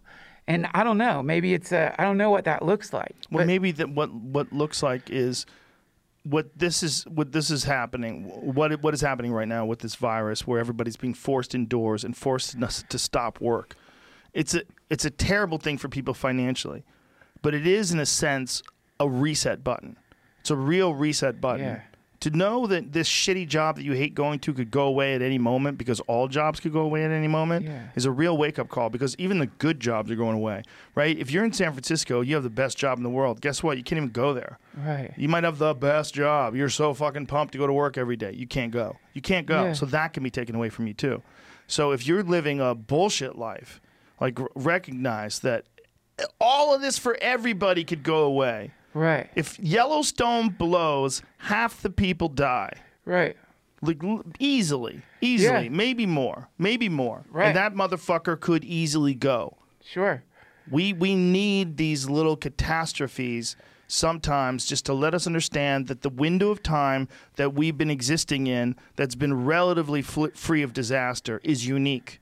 And that's not normal. Normal is madness. Normal is we're in the middle of a fucking hmm. shooting gallery spinning a thousand miles an hour around a hmm. fireball. That's normal. And every now and then shit flies into our atmosphere and wrecks havoc. This is why I love Hollow Earth theory, man. You ever get into that shit? Do you ever get into that? Is that for people to get kicked out of the Flat Earth Society?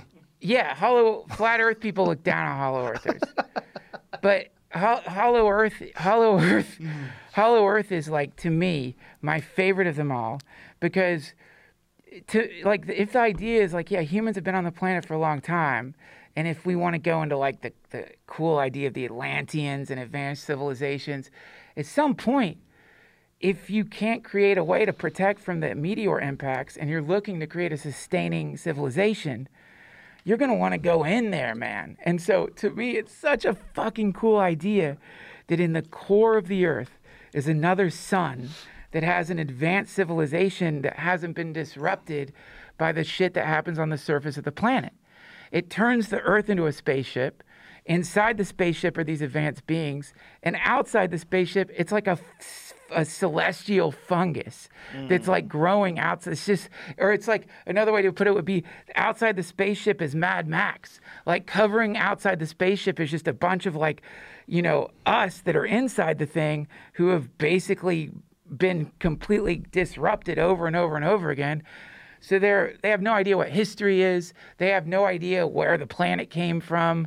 They don't know anything. And now we've sort of grown out of control all around the ship. And so this kind of shit that's happening is like turning on the windshield wipers. It's like, hey man, you got humans on you. You know that, right, man? You're like crawling with them. oh fuck, wipe them out. Get rid of them. Let's just scrub the fucking surface. Do some earthquakes. Yellowstone is just a windshield wiper Yeah. for the people who live inside the planet. Well, you know what humans are, man? Really? A vector for ideas. Yeah. It's ideas that change everything. The humans just do the work of the ideas. Right. What what we are, we're the first thing that can manipulate our environment that has ideas. We're the first thing with ideas. All these other animals, they had instincts. Right. They had ideas in terms of like trying to figure out the best patterns to acquire food, how to sneak up on birds. Yeah. But if you think cats have ideas, well, guess what? They all have the same fucking idea. Like, cats aren't inventing shit. Right. You know, they're not inventing things. There's a specific kind of idea that's unique to a human being. Regardless of the sentience of other animals, ours is unique in that it allows us to make stuff. Not just little things. We can make gigantic machines that travel into space and all the, the wild creations of human beings all came out of ideas.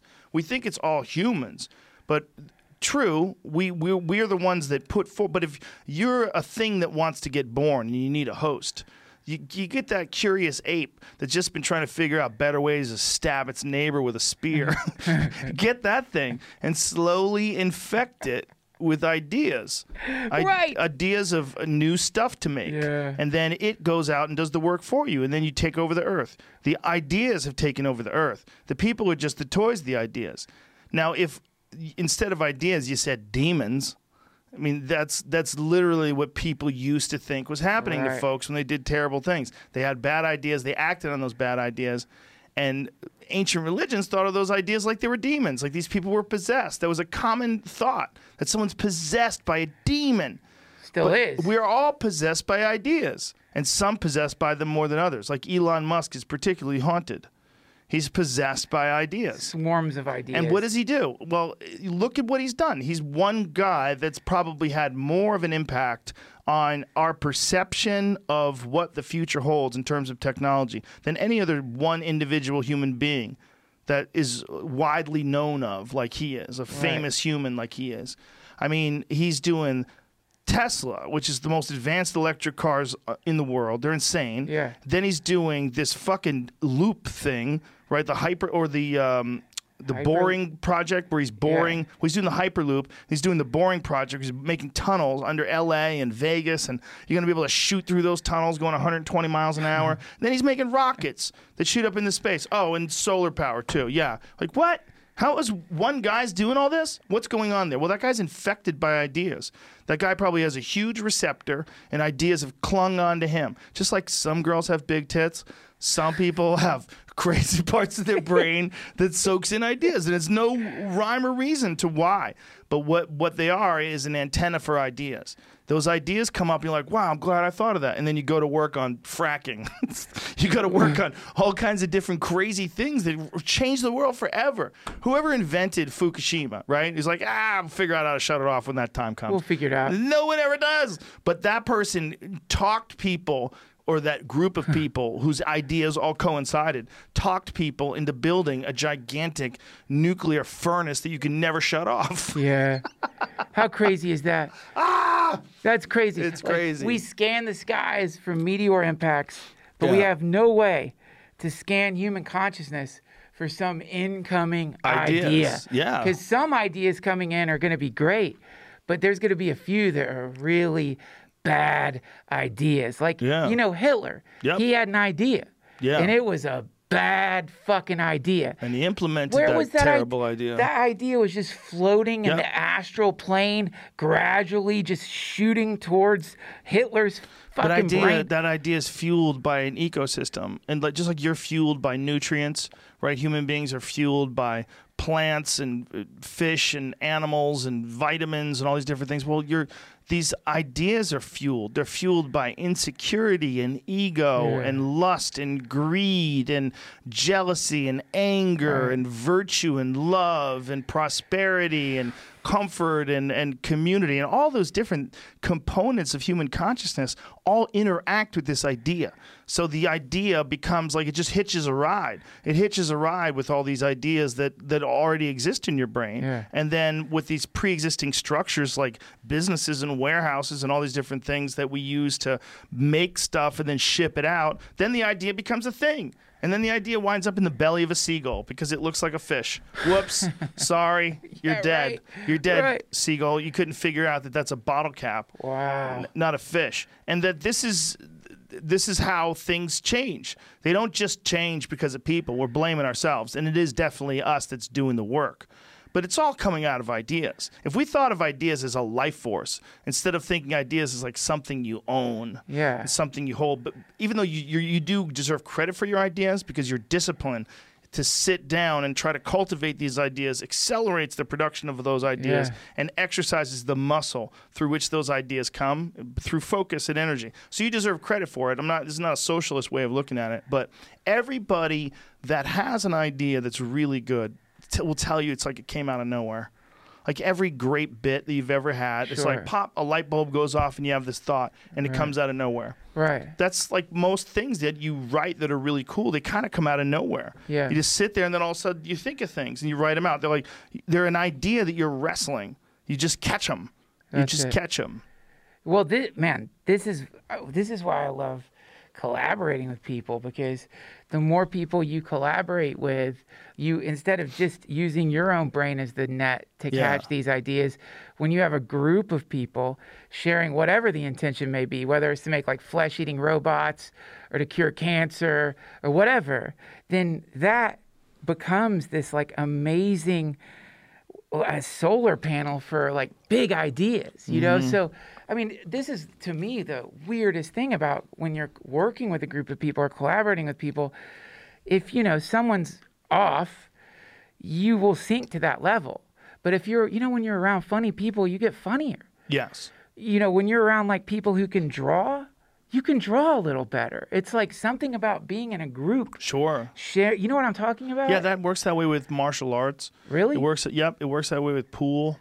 When you uh, watch people play pool that are really good, you can play better. If you're a player, like you see someone play really good, you realize like things that they do, and you see them and you emulate them, and then you can do it. We feed off of each other in that respect. I think that's a, a, a big argument for why the comedy store is so good, because there's so many great Yeah. comics there, and we all feed off each other. That's if You're, right. if you're going on after Jeselnik, you're like, "Fuck, that guy's so good. That's so funny," and it like it elevates everybody. That's right. You know, if you're there with Dalia or Joey or you or you know uh, Sebastian, like fuck, man, how am I so lucky? Ali Wong and Whitney Yeah. and, and Eliza, like you're working with the, some of the best people in the country, the people that are killing it all over the country. One and of my- Bert and Tom and uh, I mean, I can keep going on and on and on. And then they're helping you punch up jokes. Yes, I got off you know? stage. At one, this is one of my favorite memories there. And Jeff Garlin and Whitney Cummings are helping me punch up a joke. And I'm sitting, I'm just thinking, like, what the Mm. Yeah. fuck? This is like Hogwarts. How am I getting? How are these two people who are brilliantly funny and you know helping know. refine some like ridiculous, just dumb Do you, do you ever still have imposter syndrome? Yeah. Yeah, me too. Everybody does, I think. Oh, I'm so glad you admit it, man. Yeah, that's yeah, yeah. that's powerful. Yeah, I don't get it as much anymore, but it still do. It still. I particularly used to get it with famous people. Yeah. You know, I'd get it I, when I was around famous people. I always felt weird, like, oh my god, I'm not supposed to be around these people. Yeah. They're too famous. They're real famous. I'm just fake famous. Right. You know, I, I it, it's a weird uh, insecurity that pops up. But I think for you, it's like, you know, when we first became friends, you were the guy who answered the phone at the store. Yeah. And that's really there's those crazy conversations that you and I had when I would call in to give my avails. We would talk the phone for a fucking hour sometimes I know. about wacky shit. But th- th- those sort of th- those kind of interactions that you have with people, they shape, like they shape they shape what you are That's right. you know and the more people that you have in your life that are like that that are interesting that you, you like you feed off and you you can have good ideas we could, we could engineer a society that's way better that doesn't have all the pitfalls but we all have to pull our own weight it's like there's there's a problem in this society where there's there's siphoning off of money, right? There's massive moving and exchanging of money in some weird way with like banks and mutual funds and all that stuff. It's like, what are you guys doing? Like, what is that? how are you so rich? Like, Yeah. like, just moving money around. Like, there, that's sort of that system. Since they run the financial system, that sort of idea of how everything gets distributed is kind of hijacked because they kind of run the system. We, we all are in the system, and we all clearly benefit from the system. Yeah. It's the best system we know of. But still, there's some people that are doing some wacky things with the system, and they have giant yachts and like Yeah. they own 50 buildings. But if that wasn't the case, if it was a more fair distribution, meaning not not meaning that you shouldn't be rewarded for your work, but that you can't just kind of hijack money the way bankers can. Right. You can't just kind of. There's there's so so so much weirdness about using money to make money, and that's all you do. You're moving money around. Yeah. Like, what are you doing? You don't even have a real job. Right. I mean, you have a real job, but like you're not making a thing, right? You're not writing a thing. You're not. You're not teaching a thing. Yeah. You're not. You're just moving monies around. You're deciding this company sucks. I'm gonna fucking bet on this Yeah. one. Like. Whoa! And those are the people oftentimes that have the most exorbitant mo- uh, amounts of money that it's not saying that they shouldn't have a lot of money. They've figured something out. I'm saying that the system, as it exists, that it would allow someone to make that much fucking money from things is a little crazy. Crazy. It's a little crazy. It's not saying you shouldn't be able to get ahead. I'm not saying you shouldn't be able to kick ass. Not saying you shouldn't be able to acquire an extraordinary amount of wealth. I'm just saying I don't know if that makes sense to keep that sort of banking system to keep it in, in, in place the way it is to keep the stock market in place. What is it? What it's based on confidence? Like what are they doing? They're moving numbers around. Yeah. They're buying and selling, and things are getting. Oh, it's not worth as much anymore because this happened. Oh my God! Yeah. Sell, sell, sell. Well, a lot of people are shorting it. What are you gonna do? I'm gonna buy these fucking idiots. They're wrong. Apple's coming back. Yeah. and you're just moving money around. Like wh- what? A, what a wacky way to run an economy. yeah, man. Bunch of fucking pill heads. Yeah. It's like what, well, I used to know these fucking kids from high school. That uh, one one guy that I delivered newspapers with that went on to become uh, a stockbroker. And that guy was always doing coke. Really? He was a, he was a madman. He was a madman. Well, that would be. I mean, it would probably be fun to be like blasted on blow, like buying Yeah. stocks. But I would, yeah, I, I just love the pictures on the stock exchange whenever it's crashing. Who are those fucking dudes? Like it always cuts to like the guy whose ties kind of pulled down, and he's Yes. like, ah, like, Dude. Did, who are they? What are the what? What is that? I don't know, but until my friend, who was a wild man, became a stockbroker, I d- didn't think of stockbrokers like that. I thought stockbrokers were like super nerd genius guys that are figuring things out and counting and selling and they're p- paying attention to all the markets and moving. I didn't know they were animals. Like stock stock market guys are Yeah. fucking savages. Right. And then the Wolf of Wall Street came along and people were like, "What?" Well, yeah, that's like my friend. that was my friend. Yeah. These are the type of people that are like they have a big impact on the stock market. Yeah. People like that fucking that w- crazy asshole that went, went to jail. What the fuck's his name? Madoff, Bernie Madoff. Yeah. People like that guy. Yeah. Like what the fuck, man? You're just lying to people? Yeah. You weren't even you weren't even investing anything? No. Oh my god! Like those type of crazy assholes. There's so many of those in finance. It's amazing. I mean, there's great people in finance. Don't get me wrong. There's people that follow the rules. There's people that are wonderful Sure. human beings that also exist in that chaotic world. But it also attracts a lot of fucking Sociopaths. sociopaths. Yeah, well, that's the isn't that the idea is that that, like there's the sociopath personality type is going to do better in certain industries. Yeah, because you got to be cutthroat. Yeah, you've got to be. Yeah, you just have to look at other people as being things you manipulate. Yeah. dude. Um, man, I feel like a dick. Can I show you this thing from my show? I feel Fuck yeah. Okay, cool. I, Why would uh, you feel like a dick? Cause you know you, was part of the thing. I know, man, but I, you know, plug, you know, that kind of like, yeah, oh, here's a clip in my show. Here's a clip from my show. But I'm, proud excited. of this fucking thing, Should we man. spark up one more time before we see it? Yeah. I feel like we should. Yeah, You should have a lighter on your side, don't you? No, here. I have a lighter. Thanks. Joe. There you go. I'm not gonna touch that. Ah, yeah. scared of a lighter. Right now, I just know all the people are like, he's handled his mask wrong. He's already. I know it doesn't work. I've got a beard. It doesn't work anyway. Ah, man. Yeah. There's a lot of people out there that will critique your technique in lighting joints. Really? Oh, they crit- critique everything. I think I have one of the best joint lighting techniques in the. I think Los the problem Angeles. is listening to them. The problem is not them saying it.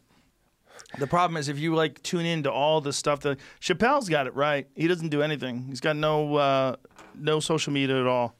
Man's a genius. You don't want to get contaminated. He's just got it locked into what he's doing, just constantly doing shows. He was doing shows uh, pretty late up until the, the, the cancellation. I did, um, I forget the last day I did a show. Man, I think it was, uh, I think it was, mm, I don't remember. But by Friday, everything was canceled. By Friday, we were like, we can't do this. yeah, I remember talking to you about that, man. That was fucking weird. It was Sucks weird. The comedy store shut down, man. That's like, Yeah, we, but it had to. It Oh, had yeah. to. And for, for everybody that's skeptical, it's really about old folks and folks that are immune compromised. I mean, if you look at Idris Elba on his uh, Twitter page, That guy, first of all, that guy's a stud. I mean, that guy had a, I had a lot of respect for that guy because not only is he a badass actor, but he also had a real Muay Thai fight. He had a real amateur Muay Thai fight. He was training Muay Thai and he got into it as a fucking huge movie star. And it's a real fight. If you watch it, they're really fighting. And it- Really? yes. Yeah, it's fucking. What movie is this? Not a movie. Well, I don't know what he trained. He trained it probably for. He was in James Bond, right?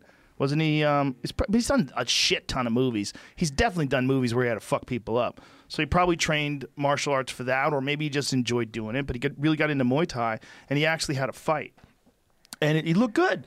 He looked good. He looked like a really good amateur, you know. And he he fought hard. It was a real battle between him and this other guy. But he um, has it, and he's been doing these videos, uh, updating and talking to people on his Twitter, and he seems fine. He seems fine, but he's really healthy. He's a robust, Right. healthy, well kept man. He takes care of himself. Yeah. Same same as a lot of these NBA players that supposedly have it. A lot of them are asymptomatic. It's not. We're not worried about them. We're I'm worried like about that. old people. We're worried about people that are overweight, people that smoke cigarettes. That's but this is a wake up call to a way worse disease. Like if this was the avian flu, if this was if this was something that killed sixty percent of the people, like um, you know, there's a, an article in the Atlantic about this. Uh, I think it's this is where I, found out that the avian flu killed like it was like sixty percent. The one that they killed all the chickens in the Yeah. like early two thousands, it, it was sixty percent fatality rate. So if you got it, see, it was more likely to kill you than not kill you. Jesus Yeah. Christ. Yeah, and they, they got rid of that one pretty quick. But that kind of one is what we got to be really worried about. Right. This one we have to be worried about for our older folks and our folks that aren't doing well. But it's a good wake up call. It's good. Look, no one responded perfectly. No one, in terms of no cities, no countries, no one did. But everybody got caught off guard. We have to realize everybody got caught off guard. We didn't know. The only way they really know that something like this is going to happen is that, that it happens and then there has to be a response. So now we're going to get better at figuring out what to do. So my hope is that we get through this and then it makes us a little nicer to each other. And then we also realize, okay, we have to have a plan in place in case a really bad one happens. And we have to figure out what steps can be done to make sure that it doesn't happen again. Right. Yeah, man. I mean, this is to, that is definitely what I mean. If we needed something like this, I wish it wasn't something that is going to kill a lot of people's grandparents, and uh, I wish it was something something a little less. But damn, you're totally right, man. Because it's been a long time since we've had to, as a planet, deal with a problem at this level, and Oh, it's it's teaching us that there is a global civilization. It's teaching us that we are interconnected, and it's definitely inviting us to reprioritize our lives, man. Because holy shit, and there's consequences to living in a way that you don't feel are healthy or ethical right like one of the reasons why they have those ag gag laws where you're not allowed to film factory farms is because because people would find it horrific Right. and that that would be bad for business well that's not how we're supposed to look at it see that is a that's that's a symptom of terrible thinking Right. it's supposed to be the opposite way we're supposed to make it so that it's not horrific to look at right? we're supposed to make it so that it's not this terrible thing. Now, that's the difference between doing things that are that feel natural and doing things that are horrific. And the horrific ones are the ones where all the diseases are coming from. If you think about these hmm. farming operations, like just like let's just think about these wet markets. When you got all these animals in the open air piled on top of each other, dead animals laying on a plate, dead animals laying on a table, some laid stretched out on the floor, and you have them all over the place, you're going to have problems. There's going to be air and heat and bacteria is going to mix with each other, Yeah. and then it creates things. That's what happened with the avian flu. That happened in in animal agriculture, swine flu, same thing. These fucking flus, these horrible bugs, a lot of them come from animals. So you don't think it was a bioweapon? No, I don't think so.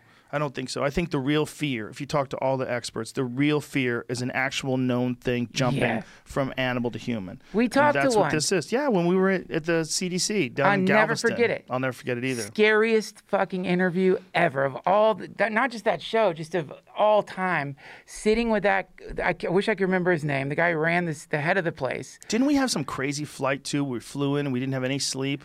Dude, Wasn't we, something we nutty? missed a flight because we got stoned and we talked at the airport. and we talked for like a fucking hour and a half, and then suddenly we're like, oh fuck, our flight. That's right. We didn't just miss it by like five minutes either. We missed it by like 20, 30 minutes. and we were at the airport. And it was empty at the airport. Yes. And we're like, oh, fuck, man. We've, you, there's a, we have to tape this show tomorrow. You remember? Yeah, so we had to fly a different flight, and we we like barely got an hour's sleep, right? I think there, I think one of us might have had some modafinil. Oh, that's right. We took that stuff. Yeah, that stuff. Uh, if you've never like Nuvigil, if you've never had uh, or Provigil or Nuvigil, I think they're real similar. I don't Yeah. remember which one I've used. I think Provigil is what I used. No, Nuvigil. That's what I used. Definitely Vigil. the new one.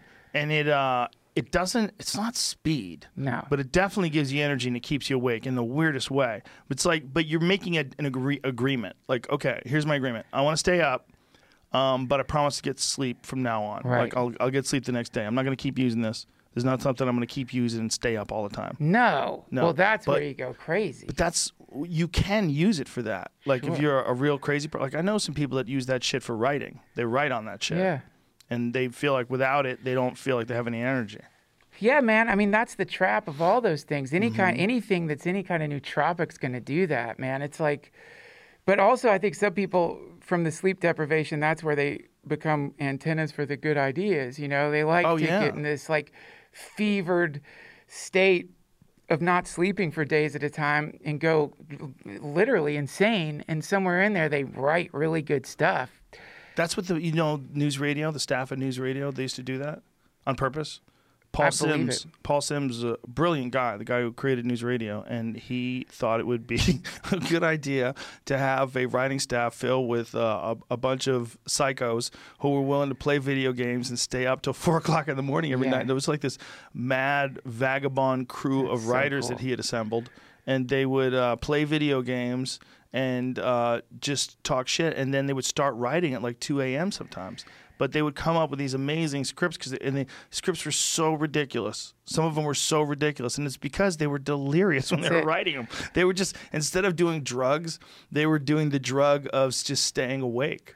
dude this is for me i've just i started doing this about six months ago maybe a little longer uh, waking up at 4 a.m regardless of when i went to sleep i was having some insomnia and so i started i realized like shit i'll just like wake up when i wake up and then waking up 4 a.m if you have insomnia that is going to cure your fucking insomnia because when nighttime rolls around you're exhausted but not only that 4 a.m. is like the great time for writing weird shit.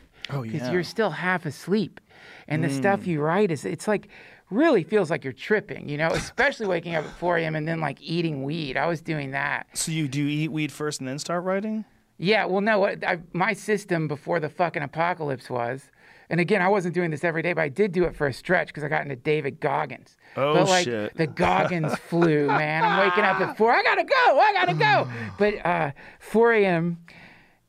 Eat weed, go to the gym, and because I was at the gym, because I was at the gym, that's where I would write. You were there that early? Well, no, because it would open it. I got there once before the gym opened. You must have felt like a savage.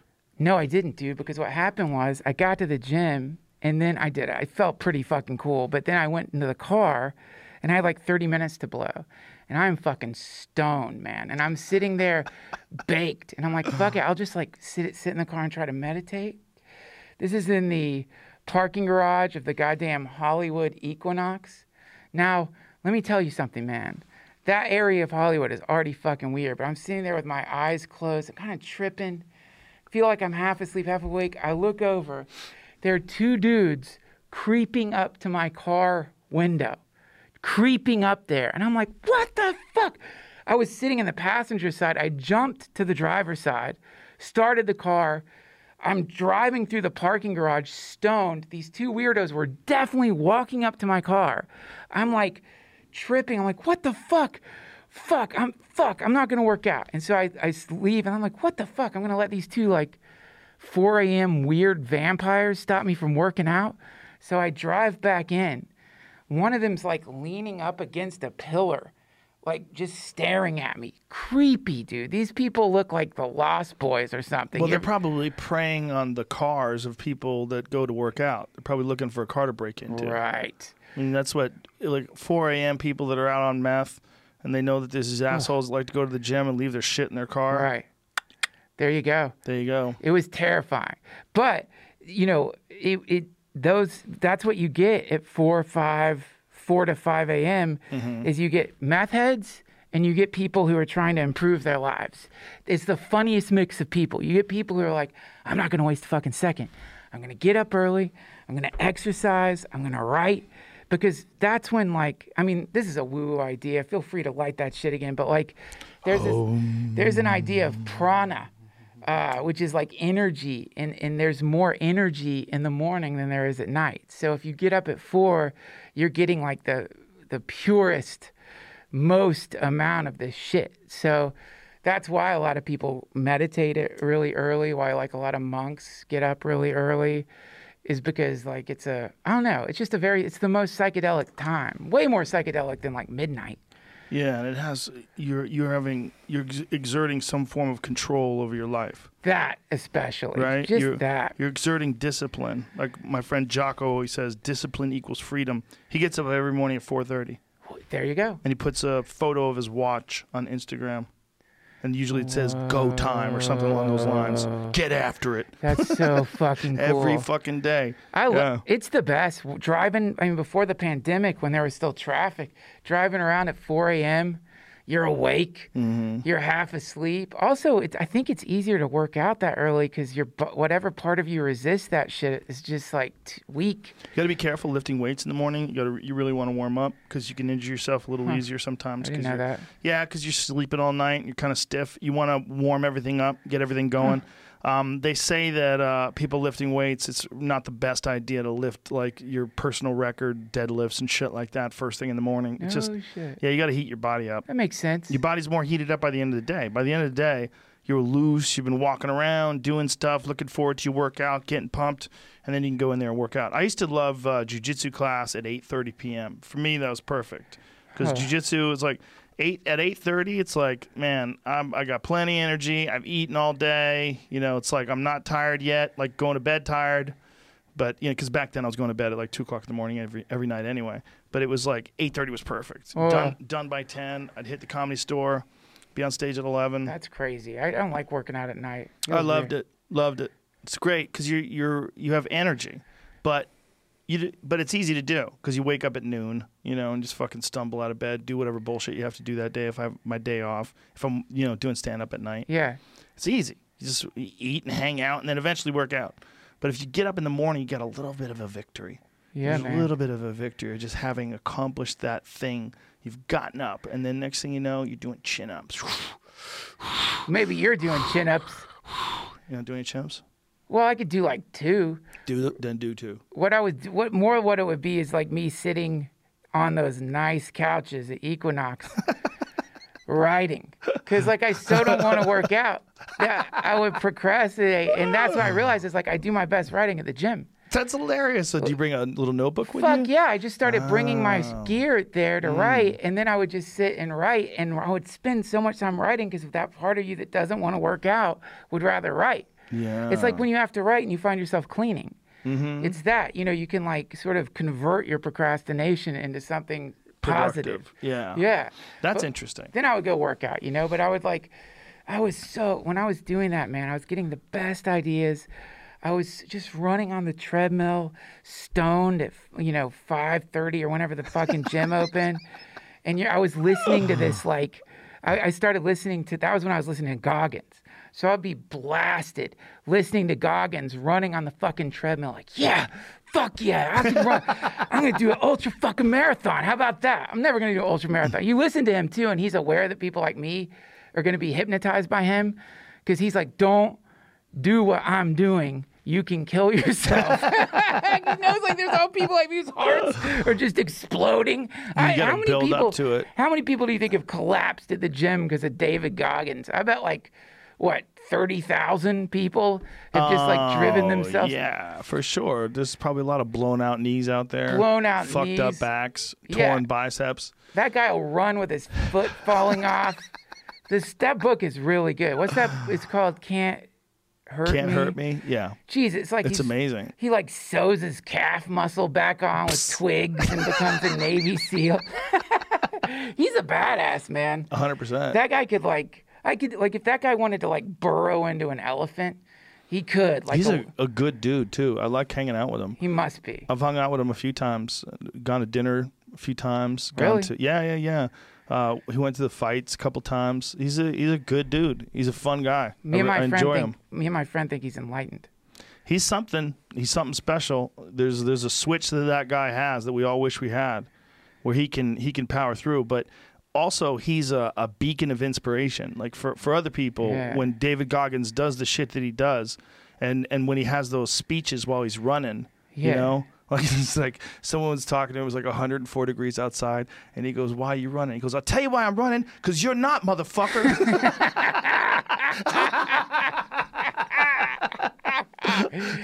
Yeah. he goes, "That's why I'm running," and you know, and he's out there just. Con- I mean, he's he's constantly doing it.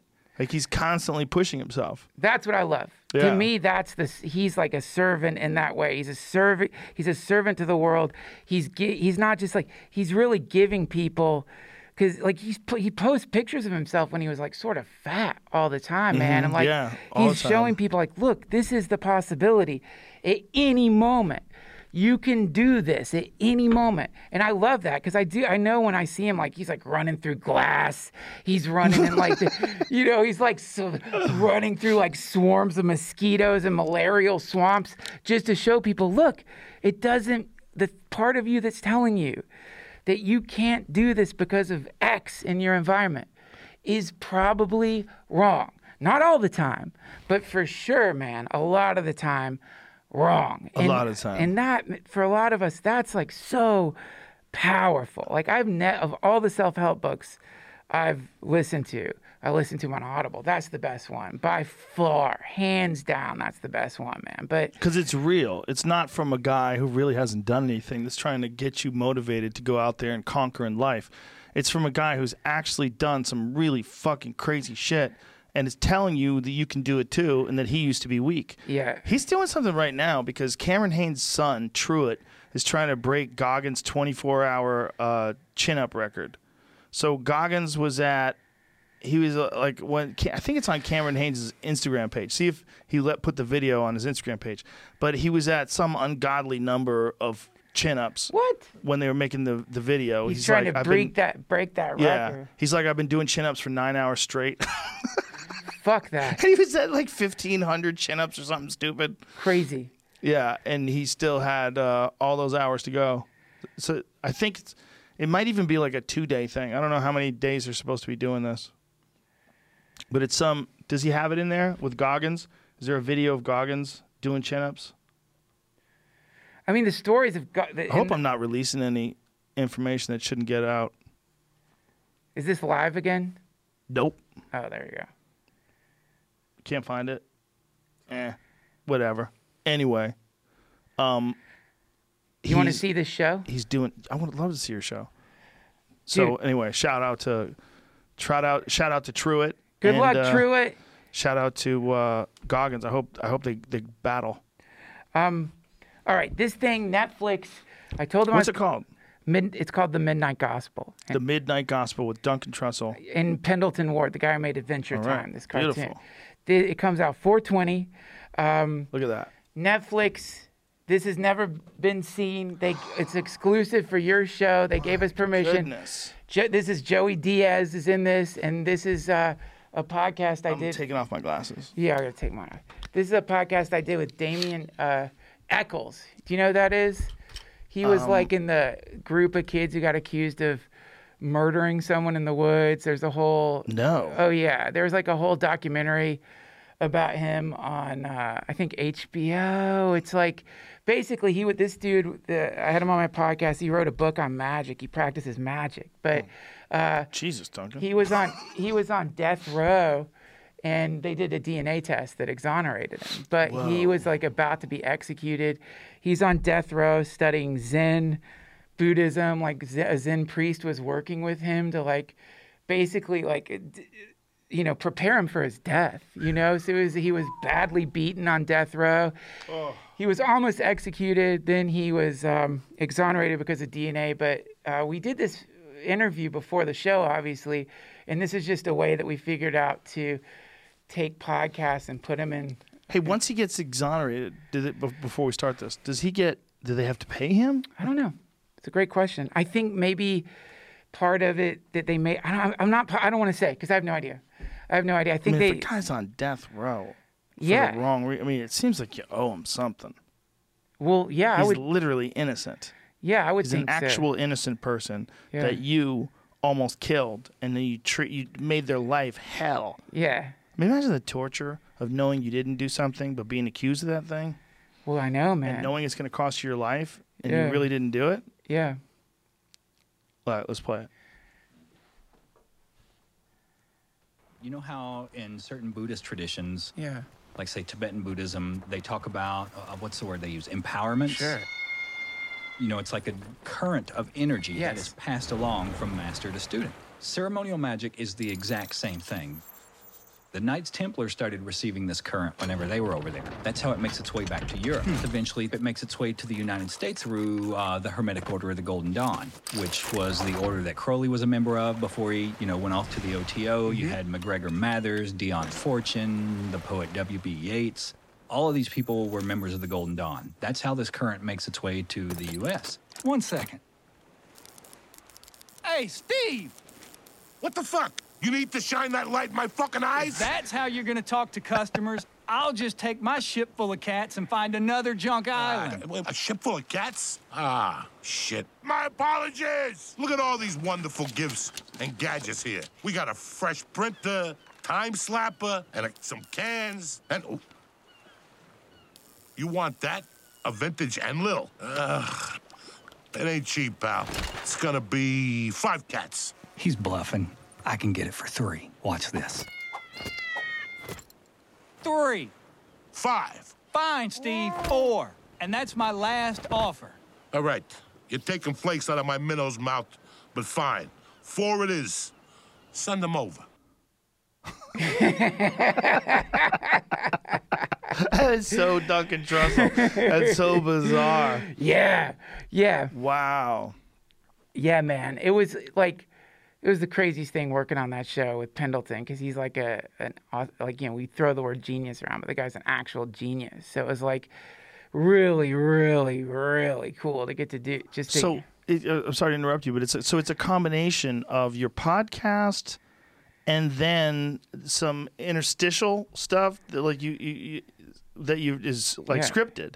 It's yeah, it's like basically my character is this guy Clancy who lives in a place called the Chromatic Ribbon where people use multiverse simulators to simulate universes so that they go inside and harvest the technology and sell it. And so my character has a malfunctioning used multiverse simulator that isn't really working to produce technology and, and because it's malfunctioning every single world in it is going through some kind of apocalypse. and so my character goes into his simulator and interviews people in the in the dying world. So that's basically the idea of the show. So we took podcast dialogue. It's basically what happens with you know during the apocalypse. What's going to happen? People are going to do podcasts. People are going to still have conversations. So these conversations, we just set them in these surreal universes where shit's melting down, and you know where like Clancy meets these various people and kind of learns from them. What's you know? crazy is you started this a long time ago, and it's coming to fruition right when the apocalypse hits. I know, dude. That's the thing. It's like a little on the nose. I mean, you know, I didn't. Want... It's on the nose. Yeah, yeah. I mean, it's like it, it's almost like it, it's it's almost like you knew. It's almost like you had a time, and then the universe is like, "This is a perfect time for Duncan shit to come out, and let's Right. let's coincide it." I mean, look just look at how bizarre your show is. Yeah, how strange And then the fact that it's a hybrid of podcast conversations and then written stuff. So strange. Yeah, it's man. perfect time for it. Uh, yeah, I, you know, I think it is the perfect time for it, and I hope like because some of the like every guest we that was we chose for this, they all had this like really like amazing thing to say. Like Echols in this episode, one of the things he says, you know, I asked him like, do you feel like you kind of like were blessed that you ended up in solitary confinement because that's where he woke up. That's where he hmm. started meditating. That's where he started studying magic. That's where he started working on himself because there was nothing else to do. Right. And in this one, he's he says like I feel luckier than some millennials out there right now who are like completely disconnected. Because that's the coolest thing about him is you would expect a person who'd been on death row to be bitter. He's, he's the sweetest, most genuine, wonderful person ever. And it's like whatever went on in the situation of being on the brink of the abyss where he's about to get murdered by the state for something he didn't do. Something about that didn't turn him into someone who was like shell shocked or angry, but like really turned him into like someone very compassionate mm. and and I guess grateful for his life. You know, and that to me like it's like he's like the Goggins of death row. I mean, if you can be not bitter after being on death row for something you didn't do and like getting physically assaulted, you know, just wondering every day if you were going to die. If like you can still maintain an attitude of service or uh, contribution to society in some way or another, then any of us can. Any of us can. You know, like mm. any of us can. And to me, I- that's like I think that's I hope some of that stuff trickles out from the show into the world. Right now especially, man. Right now especially. When you say he studies magic, what do you mean by that? So, um, well, he wrote a great book called High Magic, which is, I think that's what it's called. It's a fantastic book on magic, is really the wrong word for it. There's a an entire, like, uh, mythos or religion that got sort of wiped out by. Um, eh, Terence McKenna talks about it a lot. It got kind of wiped out by, um, I get you know, superstition. So, witchcraft, as we understand it now, because of Hollywood, is like you know, ladies riding around on brooms and shit. But it just used to be mid midwifery. It used to be like healing women who would like deliver babies and stuff. And but these these were all connected to. They all had pagan roots, and um, and so essentially you you can follow back this branch of data that some people say started in Sumeria or Egypt, uh, ways of um, meditating, ways of connecting with the universe that are ritualistic in nature, but seem mysterious to us because even though, like, if you want to see what it looks like, just look at a Catholic Mass. You're looking at a ceremony. It's theurgy, I guess you'd call it. That is a magical ceremony where bread gets converted into the flesh of a god that you eat. So that's a you're watch. They're all wearing robes. They're burning incense. So, so that is magic. That's what ceremonial magic looks like. It's non-different from ceremonial magic. Someone in the Catholic Church might tell you this isn't magic. This is me praying to the infinite and asking for forgiveness. That's magic. You're connecting with a divine intelligence. You're hoping from your connection with the divine intelligence to produce some change in your own psychology, in your own life, and maybe create good fortune or whatever it is you're praying for, healing, uh, whatever it may be. That's magic. So, magic is that. And that it's, I'm not saying the Catholic Catholicism would necessarily be considered a branch of magic. But I mean, one of the things he said in this interview is like if the Bible is one of the most powerful magical grimoires there is. I mean, you read that shit, if you really look in it, there's all kinds of bizarre stuff that doesn't seem to make it onto Christian radio. Like what? Well, like when in the book of Genesis, it's why are they saying, why do they refer to themselves as a plurality? When God's talking, it's not like if, when they're saying, like, why do we throw Adam and Eve out of the garden? It's we. If we don't do something about this, they will become like us. We. There's a plurality that's being mentioned there. And so, what is that plurality? So, throughout the Bible, there's mentions of angels. The book of Ezekiel, the famous one that ufologists go to, Yeah. is there's all these contacts with angels, uh, hyperdimensional beings that have some data set they want to bring to the world. Quite often, depending on what book you're in, it's some terrifying prophecy about the end of the world that's coming. But sometimes it's, you know, some message of hope or some message of healing.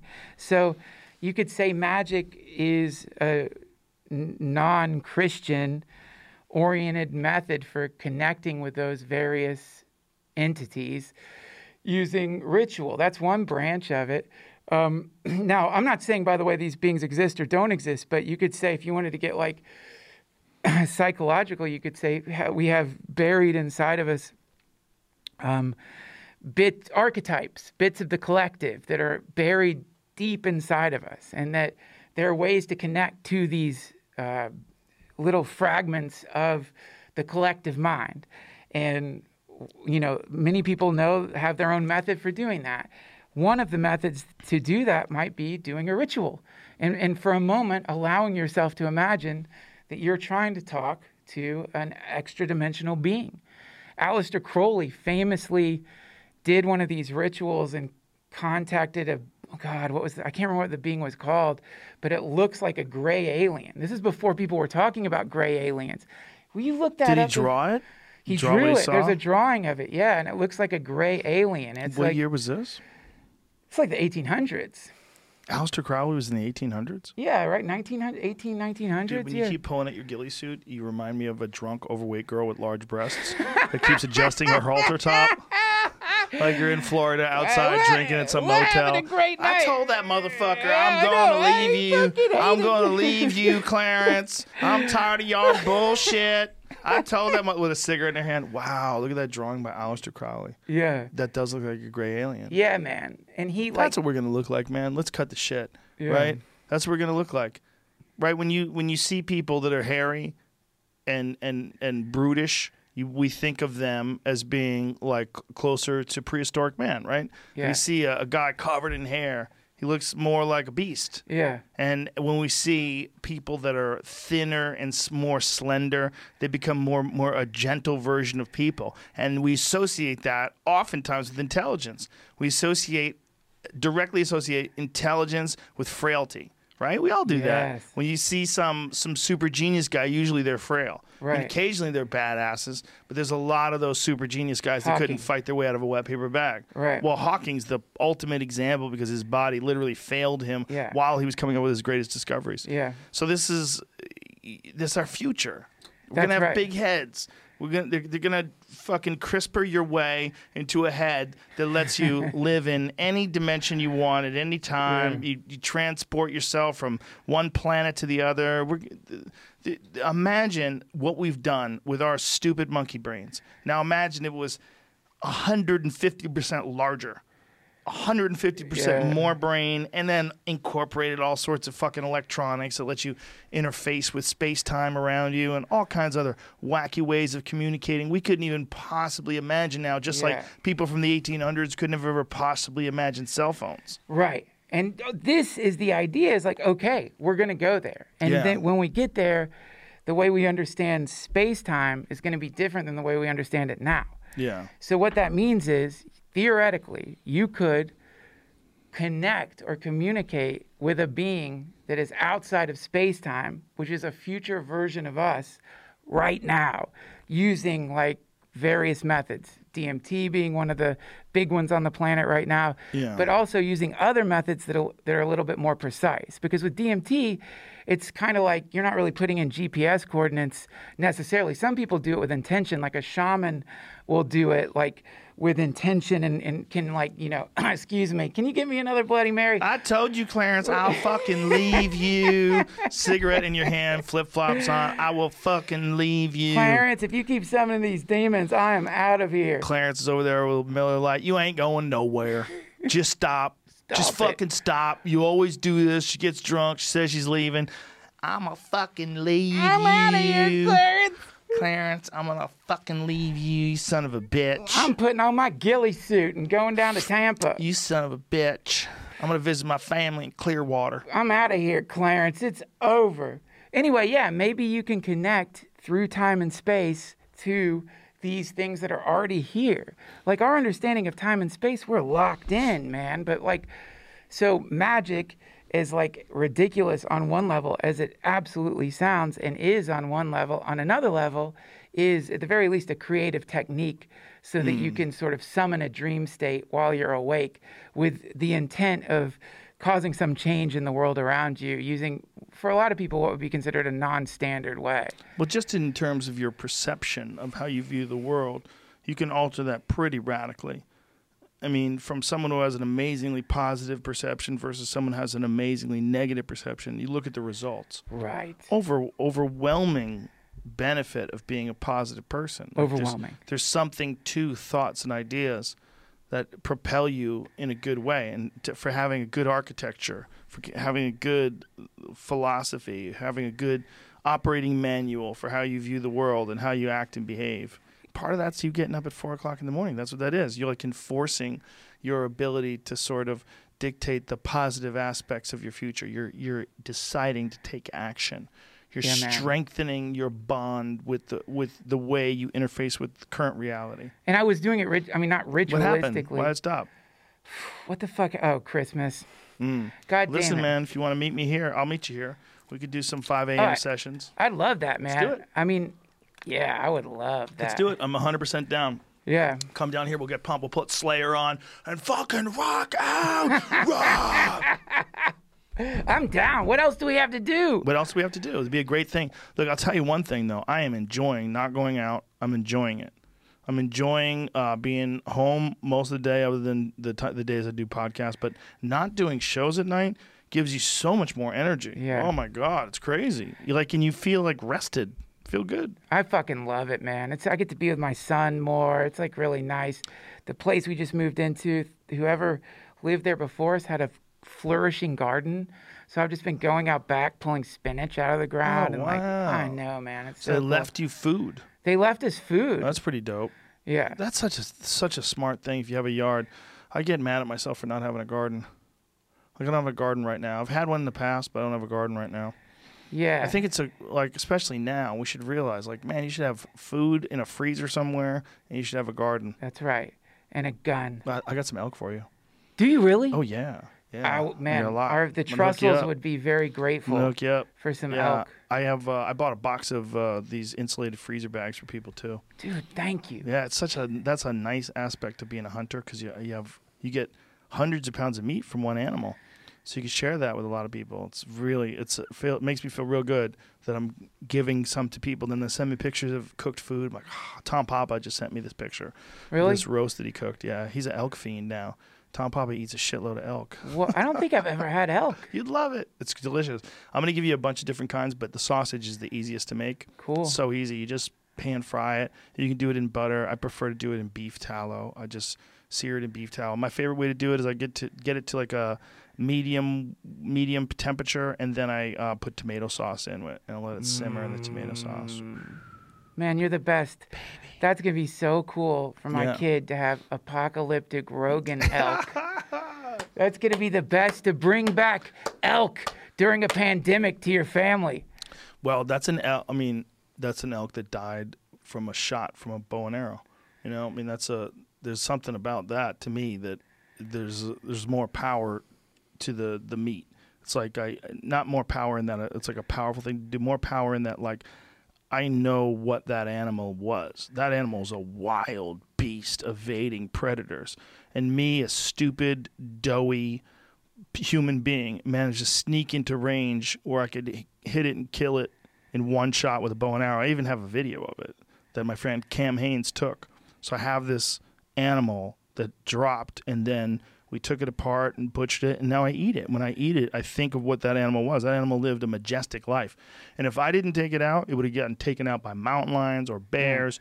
Or it would have froze to death in the winter. Sometimes that happens. Their teeth get ground down. I mean, it was an older male too, which is what you want to get because those are the ones that have passed their DNA down. So there's a story to that meat, and there's a connection to that meat, and there's no risk from that meat when you're when you're thinking about the risk to society of um, like these kind of diseases that happen through agriculture, I think one of the reasons why that is is because it's not natural ever for animals to be stuffed together like that. So when it is, nature's just like fuck you for breaking the rules. And then these viruses start spreading. Yeah. It's almost like that's what it is for being unnatural because the, the those kind of diseases don't exist that much in animals in nature. They do sometimes, like brucellosis. Like some buffalo have brucellosis. It's a bad disease that cattle can get, and then it can infect the cattle, and sometimes elk have it too. Like there's a few diseases. Like animals always have diseases, but it seems like those ones that jump to people, the vast majority of them have come from us treating animals in a very unnatural way. That's true. But dude, I don't mean to get all conspiratorial here, but isn't it a little weird that Wuhan is where that virology laboratory was? Yeah, it is. Yeah. I mean, like, I don't know. To me, they're just It's weird, but it's also weird that there's bats laying on the floor there. Good point. That's weird too, and we know for a fact that diseases jump from. Um, they they're tracing these things. This is what's fucked up. Michael Osterholm, who was on, who was uh, he's a expert in infectious diseases and viruses and stuff like that. He was explaining to us how they know certain diseases are morphing and they're changing. They become more and more human-like. And they, they were talking about this actually this one that deer get. That's called CWD, and um, it's uh, called chronic wasting disease. And it, it, they first discovered it. My friend Doug Duren sent me a synopsis of when they first discovered it. But I believe it existed in like the 1980s is when they first started seeing it in animals. Uh, but it was like a mule deer here, an animal there. But now it's infected like a giant population of deer in the Midwest. And um, they don't really have a cure for it. It's fatal 100% of the time, and it hasn't made the jump to people, but it could. And they're scared. And Michael Osterholm was saying is basically these things are morphing all the time. They're becoming more and more human like. They're becoming more and more like something that can invade the human host. See that? Bro! That's terrifying. terrifying, terrifying, and th- I think there's a battle constantly going on between these things that hog up too much resources and take up too much of a population slice, like humans. We're on every goddamn rock everywhere, and nature tries to throw curveballs at you. I mean, that's what nature does. Nature's like, "What are you doing? You living in your own shit? Oh, great! Here's the plague." You know, like th- that's what's happened throughout history with whether it was with poor sanitation or whether it was you know animal agriculture whatever the fuck it is people have caught weird diseases throughout time whether it's different animals could bite you and give you ebola Yeah. you know that kind of shit these i mean these weird diseases have existed forever and they're they're basically the same as like viral panthers right what's a panther a panther's there to make sure there's not too many deer Yeah. the Panther is the fucking cleanup crew. Because if it wasn't for that, there would be fucking deer everywhere. Right. Like you're from North Carolina. Yeah. You know what it's like in the country. It's crazy Yeah. sometimes. Because North Carolina doesn't have any mountain lions. North Carolina doesn't have any wolves. So like maybe they have a little bit of wolves, but not not a lot, right? They got some bears and they got a lot of deer. They're Yeah. fucking everywhere. Like Yep. New York State, they have a terrible situation with deer in like Long Island. There's parts of Long Island that were infested with deer. And uh, they're like, what are we doing? We can't, what are you going to just shoot them? Just going to go out and shoot? They're trying to give them birth control. They're thinking about giving deers birth control. No shit. Yes. Because there's no animals out there to eat them. So they just keep fucking. They just keep fucking and overpopulating. Did you read The Stand? Yes, I did. Remember that seat? That was one of the things he talks about is how, as they're going down the highway, they would hit like herds of deer so thick. Oh, that's It right. would like block the highway because they were like starting to overpopulate there because there was no one there to like cull the herd. Dude, I had a gig once when I was living in New York, and it was in Western Massachusetts. So, Western Massachusetts, if you are in New York, where I was in New Rochelle, you could get there in a few hours. Like it was like two and a half, three hours or something like that. You get to where this area is. And where the fucking gig was was so infested with deer. I've never seen anything like it in my life. You're driving down the street, and it was probably it was hot out, so it was probably the summer. So I was driving down the street, and these things are just jumping in front of the car left and right. I was like, this is nuts. Coming home on the highway was terrifying. I had to go 30 miles an hour on the highway just with my foot hovering, just ready to stomp on the brakes because these motherfuckers were just running in front of the highway. Yeah. I saw a hundred of them. I saw them all over the place. I might have seen 200 of them driving home. Everywhere you looked, there was fucking deer. Yeah. Why? Because there's no predators. It's an imbalance, and eventually something's going to happen. And one of the things that has happened is Lyme disease. These fucking deer have spread this terrible disease to so many people out there through the ticks. Yeah. The ticks have jumped from the de- the, the deer because there's so many of them. There's fucking ticks everywhere because they're well fed, and like some ungodly percentage of these ticks have fucking Lyme disease. Right. And they jump on people and they give it to people, and the people get sick. You know, and, and then the people have to have a reaction to these deer, so they want to go out and slaughter the deer because there's Right. too. It's almost like nature is trying to balance itself out. Right. Or is bad. I mean, like, Yes. you know, for us, the goddamn COVID 19 is the uh, worst thing that's happened to people in their lifetime in the sense, like, the shit we're experiencing right now is completely unique. Yeah. But for COVID 19, I guess it's the equivalent of humans, like, colonizing another planet. Like, that Right. fucking virus, just like what it did is for, it's amazing. Like, it finally made its way out of one biome into another. Like, Yep. it pulled it off. Whoever was down there mutating, somebody had the great idea to like do whatever they did. I guess it's like to create a way to connect to those two receptors. What's it called? There's like, it's like a, it connects to these two. Anyway, I don't know, wouldn't know what the fuck I'm talking about. It's That's okay. it's like, but it like, i- what it did is so spectacular for the virus. What's a, you know, catastrophe for humans, it's glory for the COVID 19, like super organism that's now sweeping through the human biome, you know? Yeah, and you know what else it did that's really interesting? It made it so that it doesn't give you any symptoms and you're still contagious for days. The worst case scenario. So you can just keep spreading it. yeah. Yeah, there was I was reading uh, a friend sent me an email um, from Aspen where uh, apparently there's one Australian tourist, a bunch of Australian tourists had it, but one guy refused to quarantine and he went skiing and went to restaurants, rode the bus What and like dick. it's like a movie. It's but it's a movie, right? Like that's what happens in a movie. Like there's this new thing going around and this guy's like "Pfft, fuck that. I'm here to ski. Yeah. He's like I'm here to ski. I'm going to eat. I'm going to Yeah. a restaurant. I'm riding the bus. Fuck it. Wow. What a dick. But that's in the movie. That's what happens, right? There's a, a guy who's in the lab, and they're like, "You have to be quarantined in the lab." And the guy's like, "Fuck this! I'm going outside." And he has a cigarette, and then something bites him and runs off, and then that thing carries it in its teeth and bites some a person, and the next thing it spreads to people and Yeah. bugs, and next thing you know, it's a fucking epidemic, and it goes through this, and then turns everybody into zombies. Yeah. Right? That's 28 days later, right? Wasn't it a monkey? They were working on some sort of a disease, and the monkey It got out. PETA. Rage. There was like some. It was a. It was Yes. an animal rights group trying to free monkeys that had an experimental shit had been pumped into Yes. them, and the monkeys like attacked the people trying to save them. And those people instant instantly turned into zombies and spread through the planet. Well, I was reading about this mountain lion that tried to attack this. I, I think it was a police officer, well, someone. I forget who the, but the cops had to wind up shooting the mountain lion. But the the mountain lion had rabies.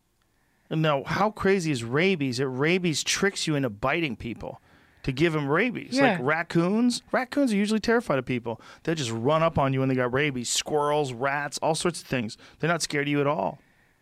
They'll just fucking jack you if they have rabies. They come after you, and you're like, "What the fuck is going on?" Well, that thing is trying to give you its disease. It's a zombie movie. And if you don't go to a doctor, well, if you go to a doctor, they can fix it. But if you don't go to a doctor, rabies is fatal. It's just straight up fatal. There's like one person ever that survived from rabies, and he probably wishes he didn't. Why? It probably was horrific. Probably, I mean, I don't know. I Does don't it even. cause permanent like Oh, who neurological? It- damage? but there's very few cases of people surviving. It's more than 99% fatal. Rabies is a terrible disease to die from, apparently, too. oh, it looks fucking awful, man. But there's a lot of animals that have it, and they want to bite you. That's so crazy. so crazy. It makes uh, m- normally animals that are f- afraid of people, it makes them aggressive to people. Well, I mean, dude, did you read that thing about that guy who like knew he had AIDS and was infecting people on purpose? He was like getting off on like giving people AIDS. Like you wonder how much of that was his decision and how much of it was some dark v- mutation where it started. Yes. I mean, because think of like, okay, I don't it's know. trying to spread. I know you do this. I do it. I, I try not to do it as much, but the spreading of bad news. Like you hear some bad thing that just happened. Right. This person died. This catastrophe happened. You get on the phone and call someone. You're like, "Hey, did you hear?" And there's this weird rush in like mm. spreading the bad news. You're kind of getting off on it. So in the same way, your idea swarm concept, it's the same thing with bad news. You you become a carrier for the darkness, and so you call. It. now I'm not saying don't tell people when awful shit's going on, but sometimes I notice I'll go through periods where all I'm doing is telling people about shit they should be afraid of. Yeah. You know, spreading. And usually the way you do it is through some story about what's happening in the world. And that's really a form of contagion, you know, and then that spreads and spreads and spreads and spreads. And then everyone's freaked the fuck out. And who knows, man, maybe that creates the condition of sleepiness or sleepwalking that we need for these viruses to appear. You know, yeah, I It's a- wonder what it is that's so attractive to us about breaking the news. I don't know. Did you hear who died? I used to Did to you hear what happened in India? when Did Michael Jackson died, I mm. made a point of I'm gonna call every single one who called me. You're gonna tell him. I know, and they're like, "Did you hear?" I'm like, "No, what?" Just to get them off, to let them have the moment of like I hadn't heard yet. Like, holy shit, really? That's hilarious. Wow, wow, no, you've got to be fucking kidding me. You're joking, right? Because it's like they, you know, for them, I I don't know what that feeling is. That's hilarious. Do it the next time some awful thing happens. Like, give your friends the satisfaction. People are gonna know now. They're gonna hear this podcast. They're gonna know. They're gonna know I used your it. trick. it's true though, man. What is the rush of telling people?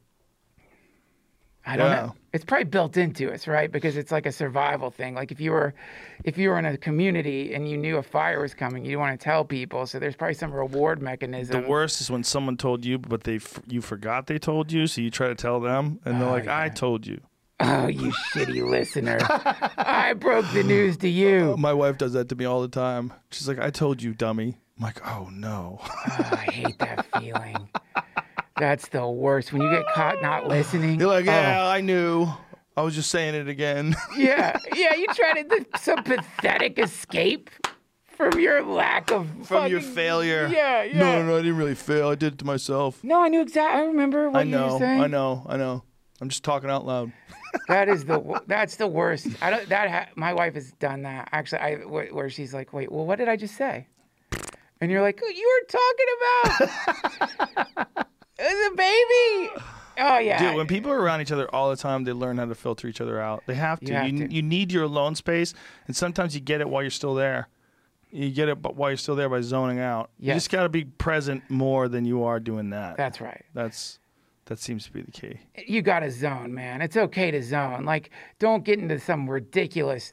Definitely don't beat yourself up for zoning. Like, No, well, especially as a creative person, I think zoning, spacing out sometimes, and just being bored, sometimes where the best ideas come from. Yeah. because you could you could sit around and think about things. Like today, we're never bored. I mean, this is a this is a common complaint about people when they're talking about one of the consequences, unintended consequences of social media addiction, is that you're never bored.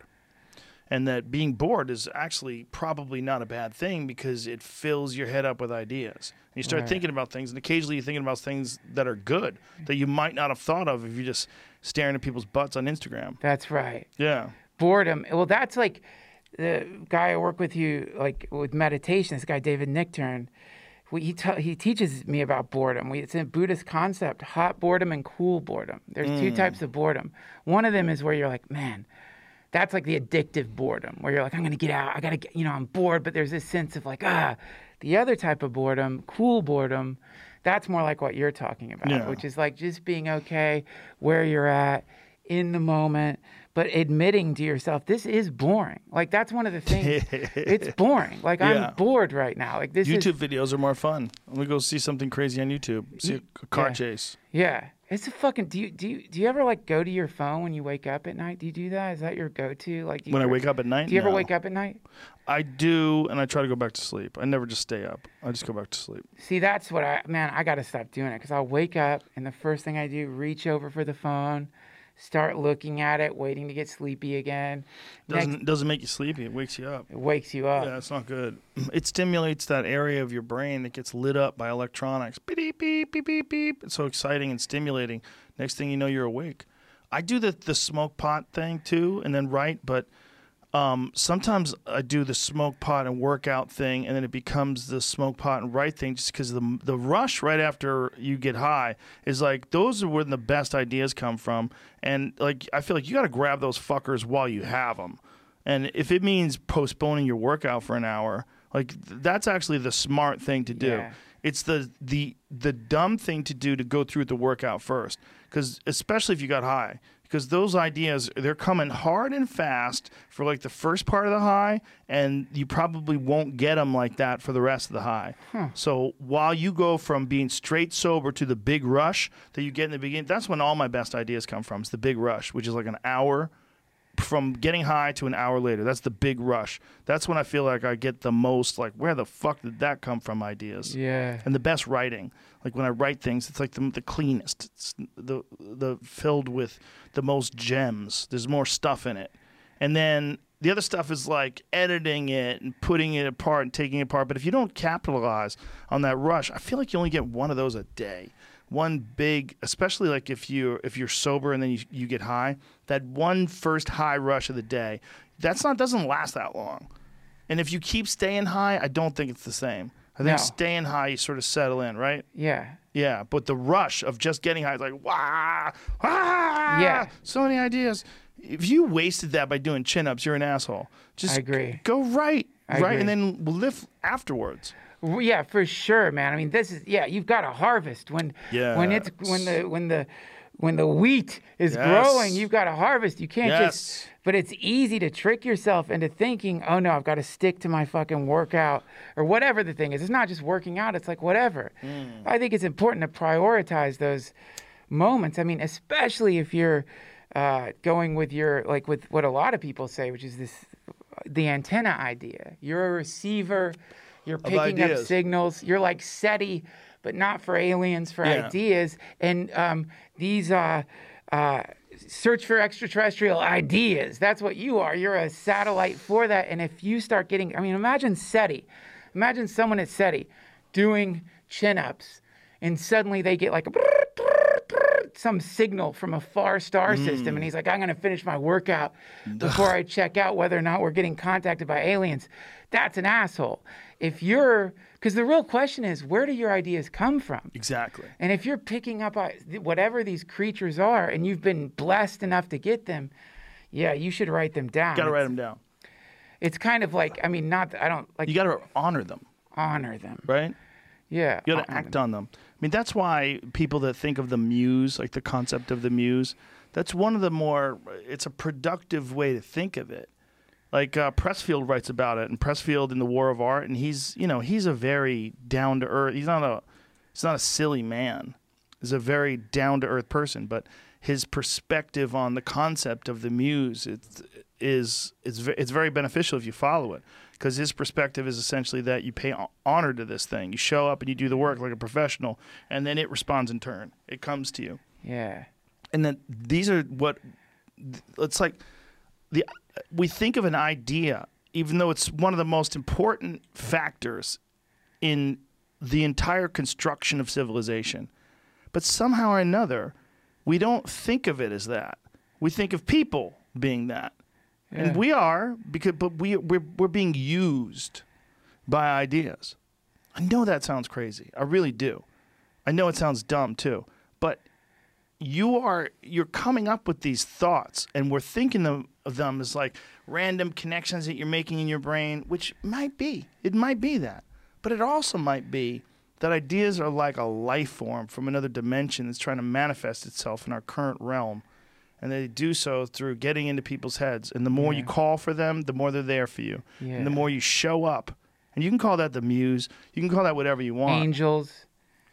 Tesla believed it. Tesla believed some he was getting signals from some other some Oh, other yeah. either some other planet or some other life forms. He had some weird shit that he wrote that's hard to decipher about what he. See if you can find that because that's a very interesting thing, Jamie. See if you can find what did Tesla like. Tesla had a take on receiving information from other galaxies. He had this take on where I some some of his uh, inventions were coming from. It's like what or, or some Yeah. some of the transmissions that he would receive. I mean, god damn it, wouldn't it have been amazing to talk to that guy? Yes. Imagine having Nikola Tesla on the podcast. Oh.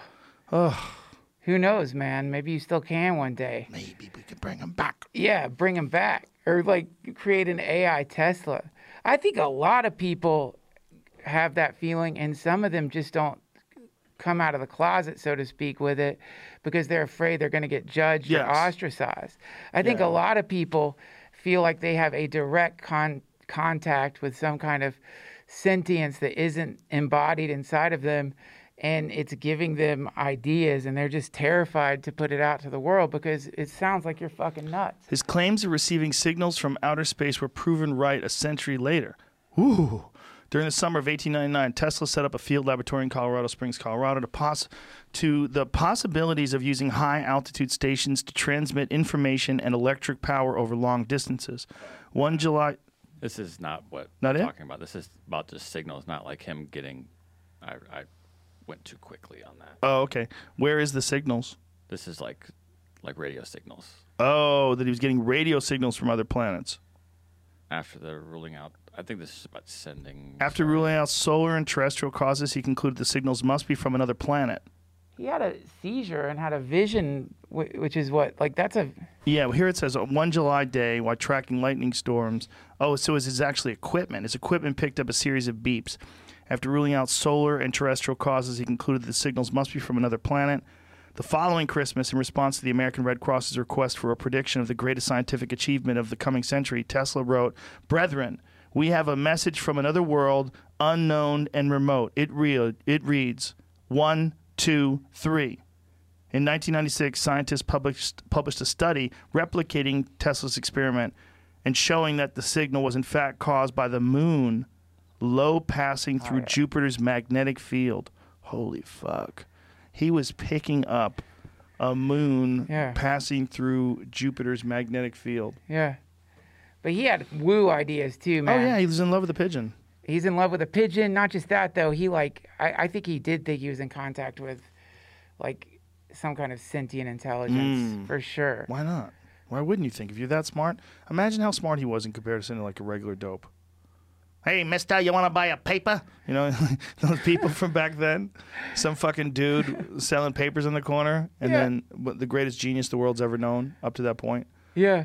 Wandering around trying to figure out how to send electricity through the sky. Maybe that's all intelligence is, though, man. Is like having the willingness to let yourself go crazy enough to believe you're not the creator of your ideas, to to believe that you're an antenna. Maybe that's what makes a person intelligent. Maybe that's all it takes. That and discipline. Well, yeah, the discipline to learn all the things that you need to know to be able to study and actually implement that technology. It's like Tesla was both things. He was a genius and he was probably some sort of a, a visionary in that way. Like Yeah. he had, like Elon has, he had a, an extra large magnet for ideas. Yeah. Yeah. Dude, I think anyone can do that. how strong is this weed? Fucking strong, Pretty man. I'm so good, glad. right? Anytime you give me weed, I'm always forget how strong it is. And every time I'm like, fuck, man, you got to be careful. We go high grade up in this bitch, son. it's important to go high grade.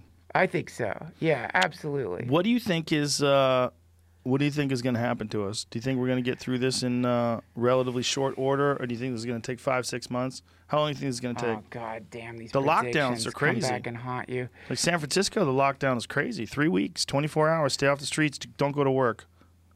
Yeah, man. I think we're probably gonna look like.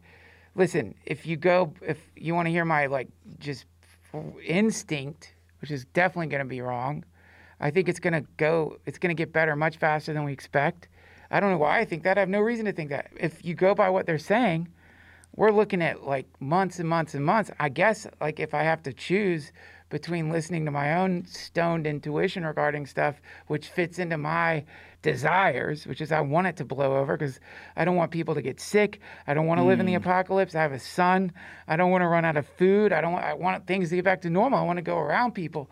Yeah. But uh, if you look at like unless we're living unless it's some vast ridiculous conspiracy, I think we're looking at at least a couple of months, man. I mean, this is, and I'm going by not a conspiracy because I think that uh, in because I I have a son now, and if I listen to my own instincts when it comes to shit for my kid, I'm going to be afraid to vaccinate him. I'm going to be afraid to do things that like millions in, of scientific papers have shown is safe, that's good for his health, because I'm like going to get superstitious.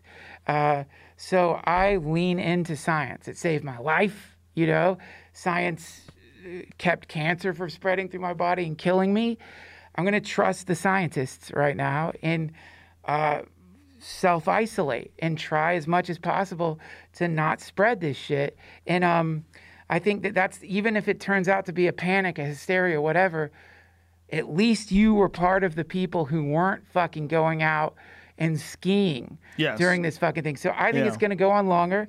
And I think while it goes on longer, if you have the ability to limit human contact and to avoid the superstitious part of yourself that I've got too, that's looking at this and thinking like, "Come on, really? I don't know anyone part. who's sick. I don't know. I don't know. Uh, It's also a rejection from change, a re- rejection of change that you don't have any control over. denial, You, man. you deny that it's happening.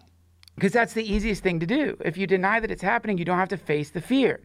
And if you don't face the fear, well, then you put yourself in danger. But really, probably, I don't know how old you are out there, but you really who you're putting in danger is somebody's granddad. Yes. That's the main thing is like, And people with diseases, people, People with autoimmune disorders Yeah, people keep- that are compromised.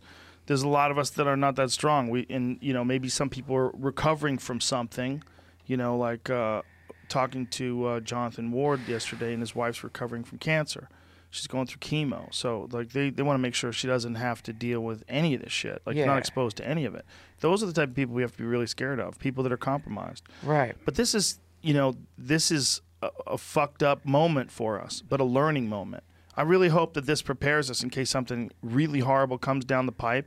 And I think, I hope it prepares us for understanding that this is a possibility. It, it let, lets us understand, like, hey, we need to accept Yeah. this. This is this is how it goes.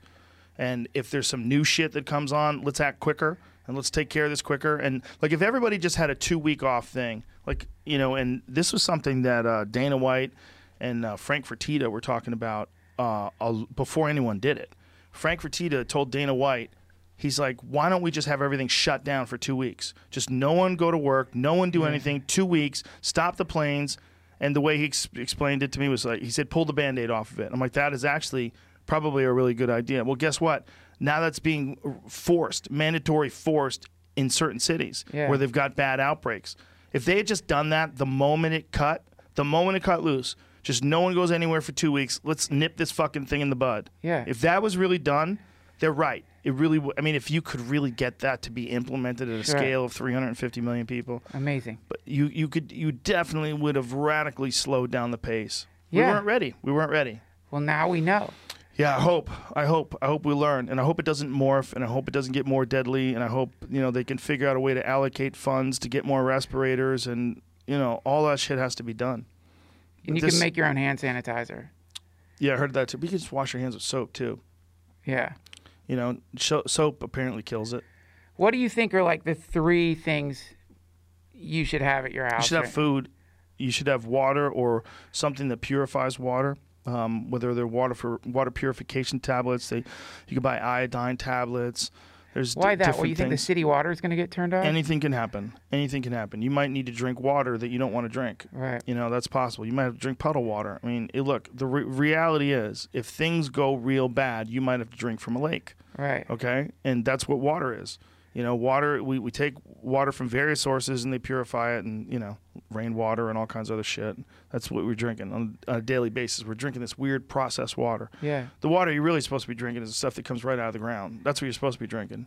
But if you get stuff that's biologically infected, you get stuff that you know animals have been in, it's animal waste, feces, and stuff, or bacteria or diseases or anything. You can purify that. You can you could take these water tablets and you drop them in there, and it kills everything. It torches the water.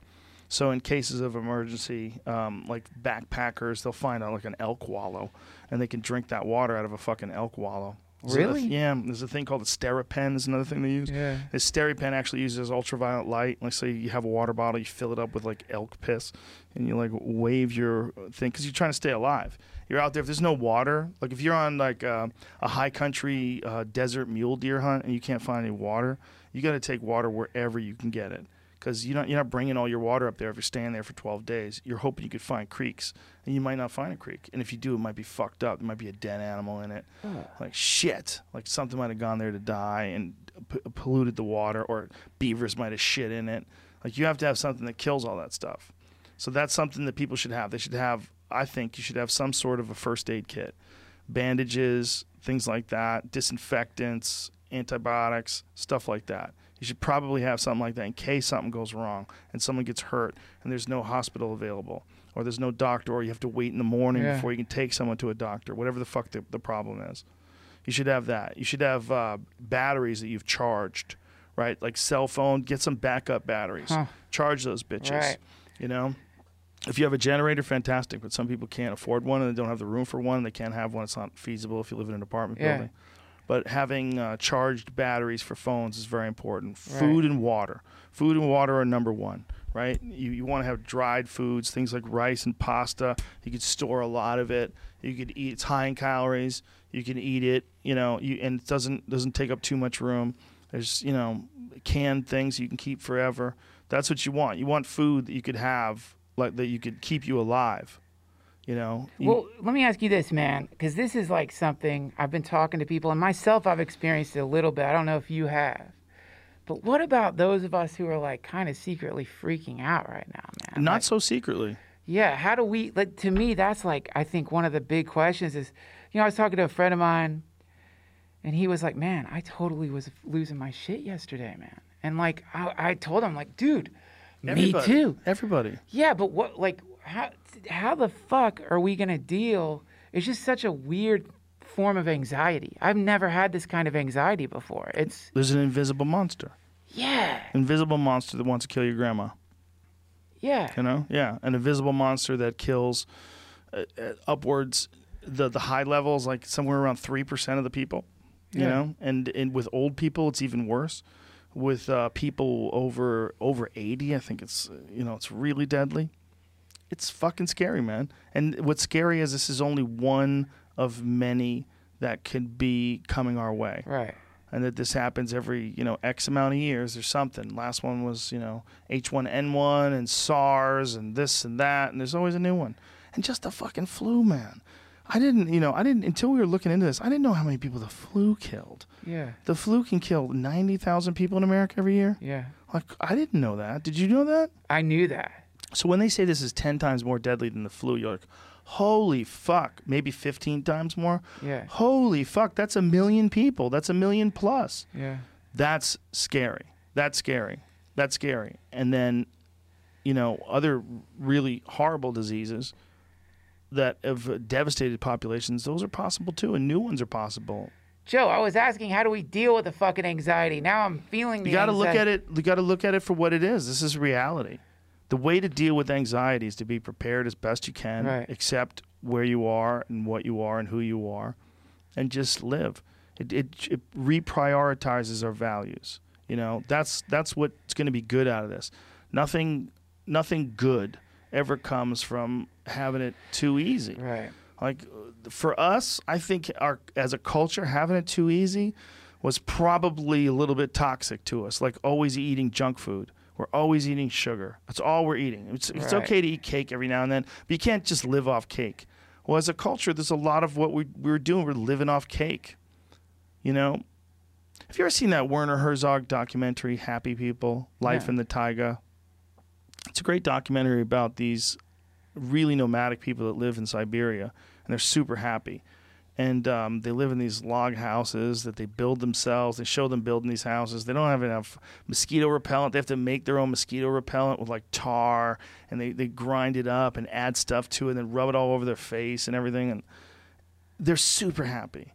They live up in Siberia, dude. It's so fucking cold. It's only it's only summer for like three or four months. It's only Yeah. like nice out, and then the rest is just bitter, brutal cold. Where the winter freezes the river solid, where you can ride a snowmobile over the river. So they use the river like the highway, and they all have dogs, and they run around Yeah. trapping and killing animals and living off the land and catching fish and living off the fish.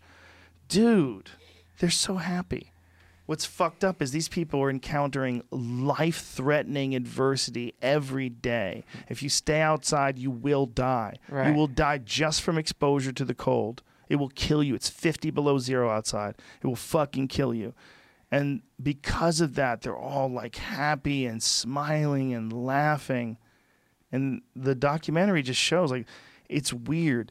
We're not we're never happy like this in a collective group unless we're all living in this constant state of like alertness and consequences for inaction.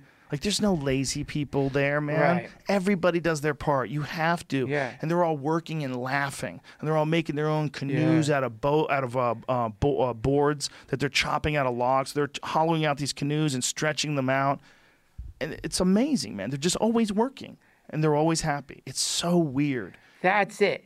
That to me, I think a lot of people don't even realize that you can work together with people, not for money, just Yeah. to do stuff For community. and how fun that is when you find yourself, even you know, my wife and I fucking moving and like unpacking boxes. It's been like nonstop for the last like four days. Like, and we've had to like, you know, it's there's something in it, even though it's terrifying, that really is joyful and there's is is so like feels more alive than I've felt in a long time.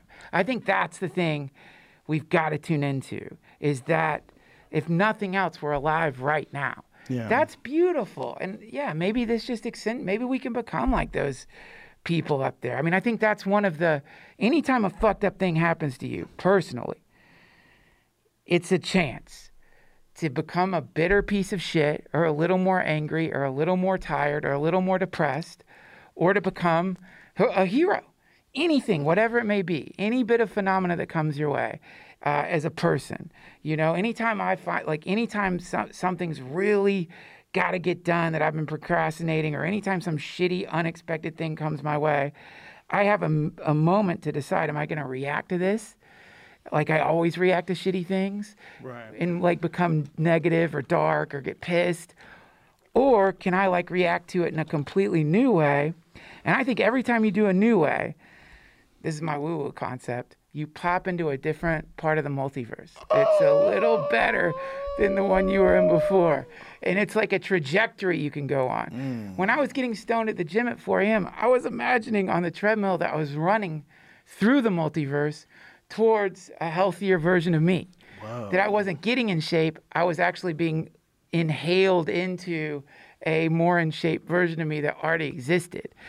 That's the kind of shit I have to do to get myself to work out. But- Dude, that's heavy. yeah, man, it's a fun. It's fun to do that. You know, every single decision is like a binary.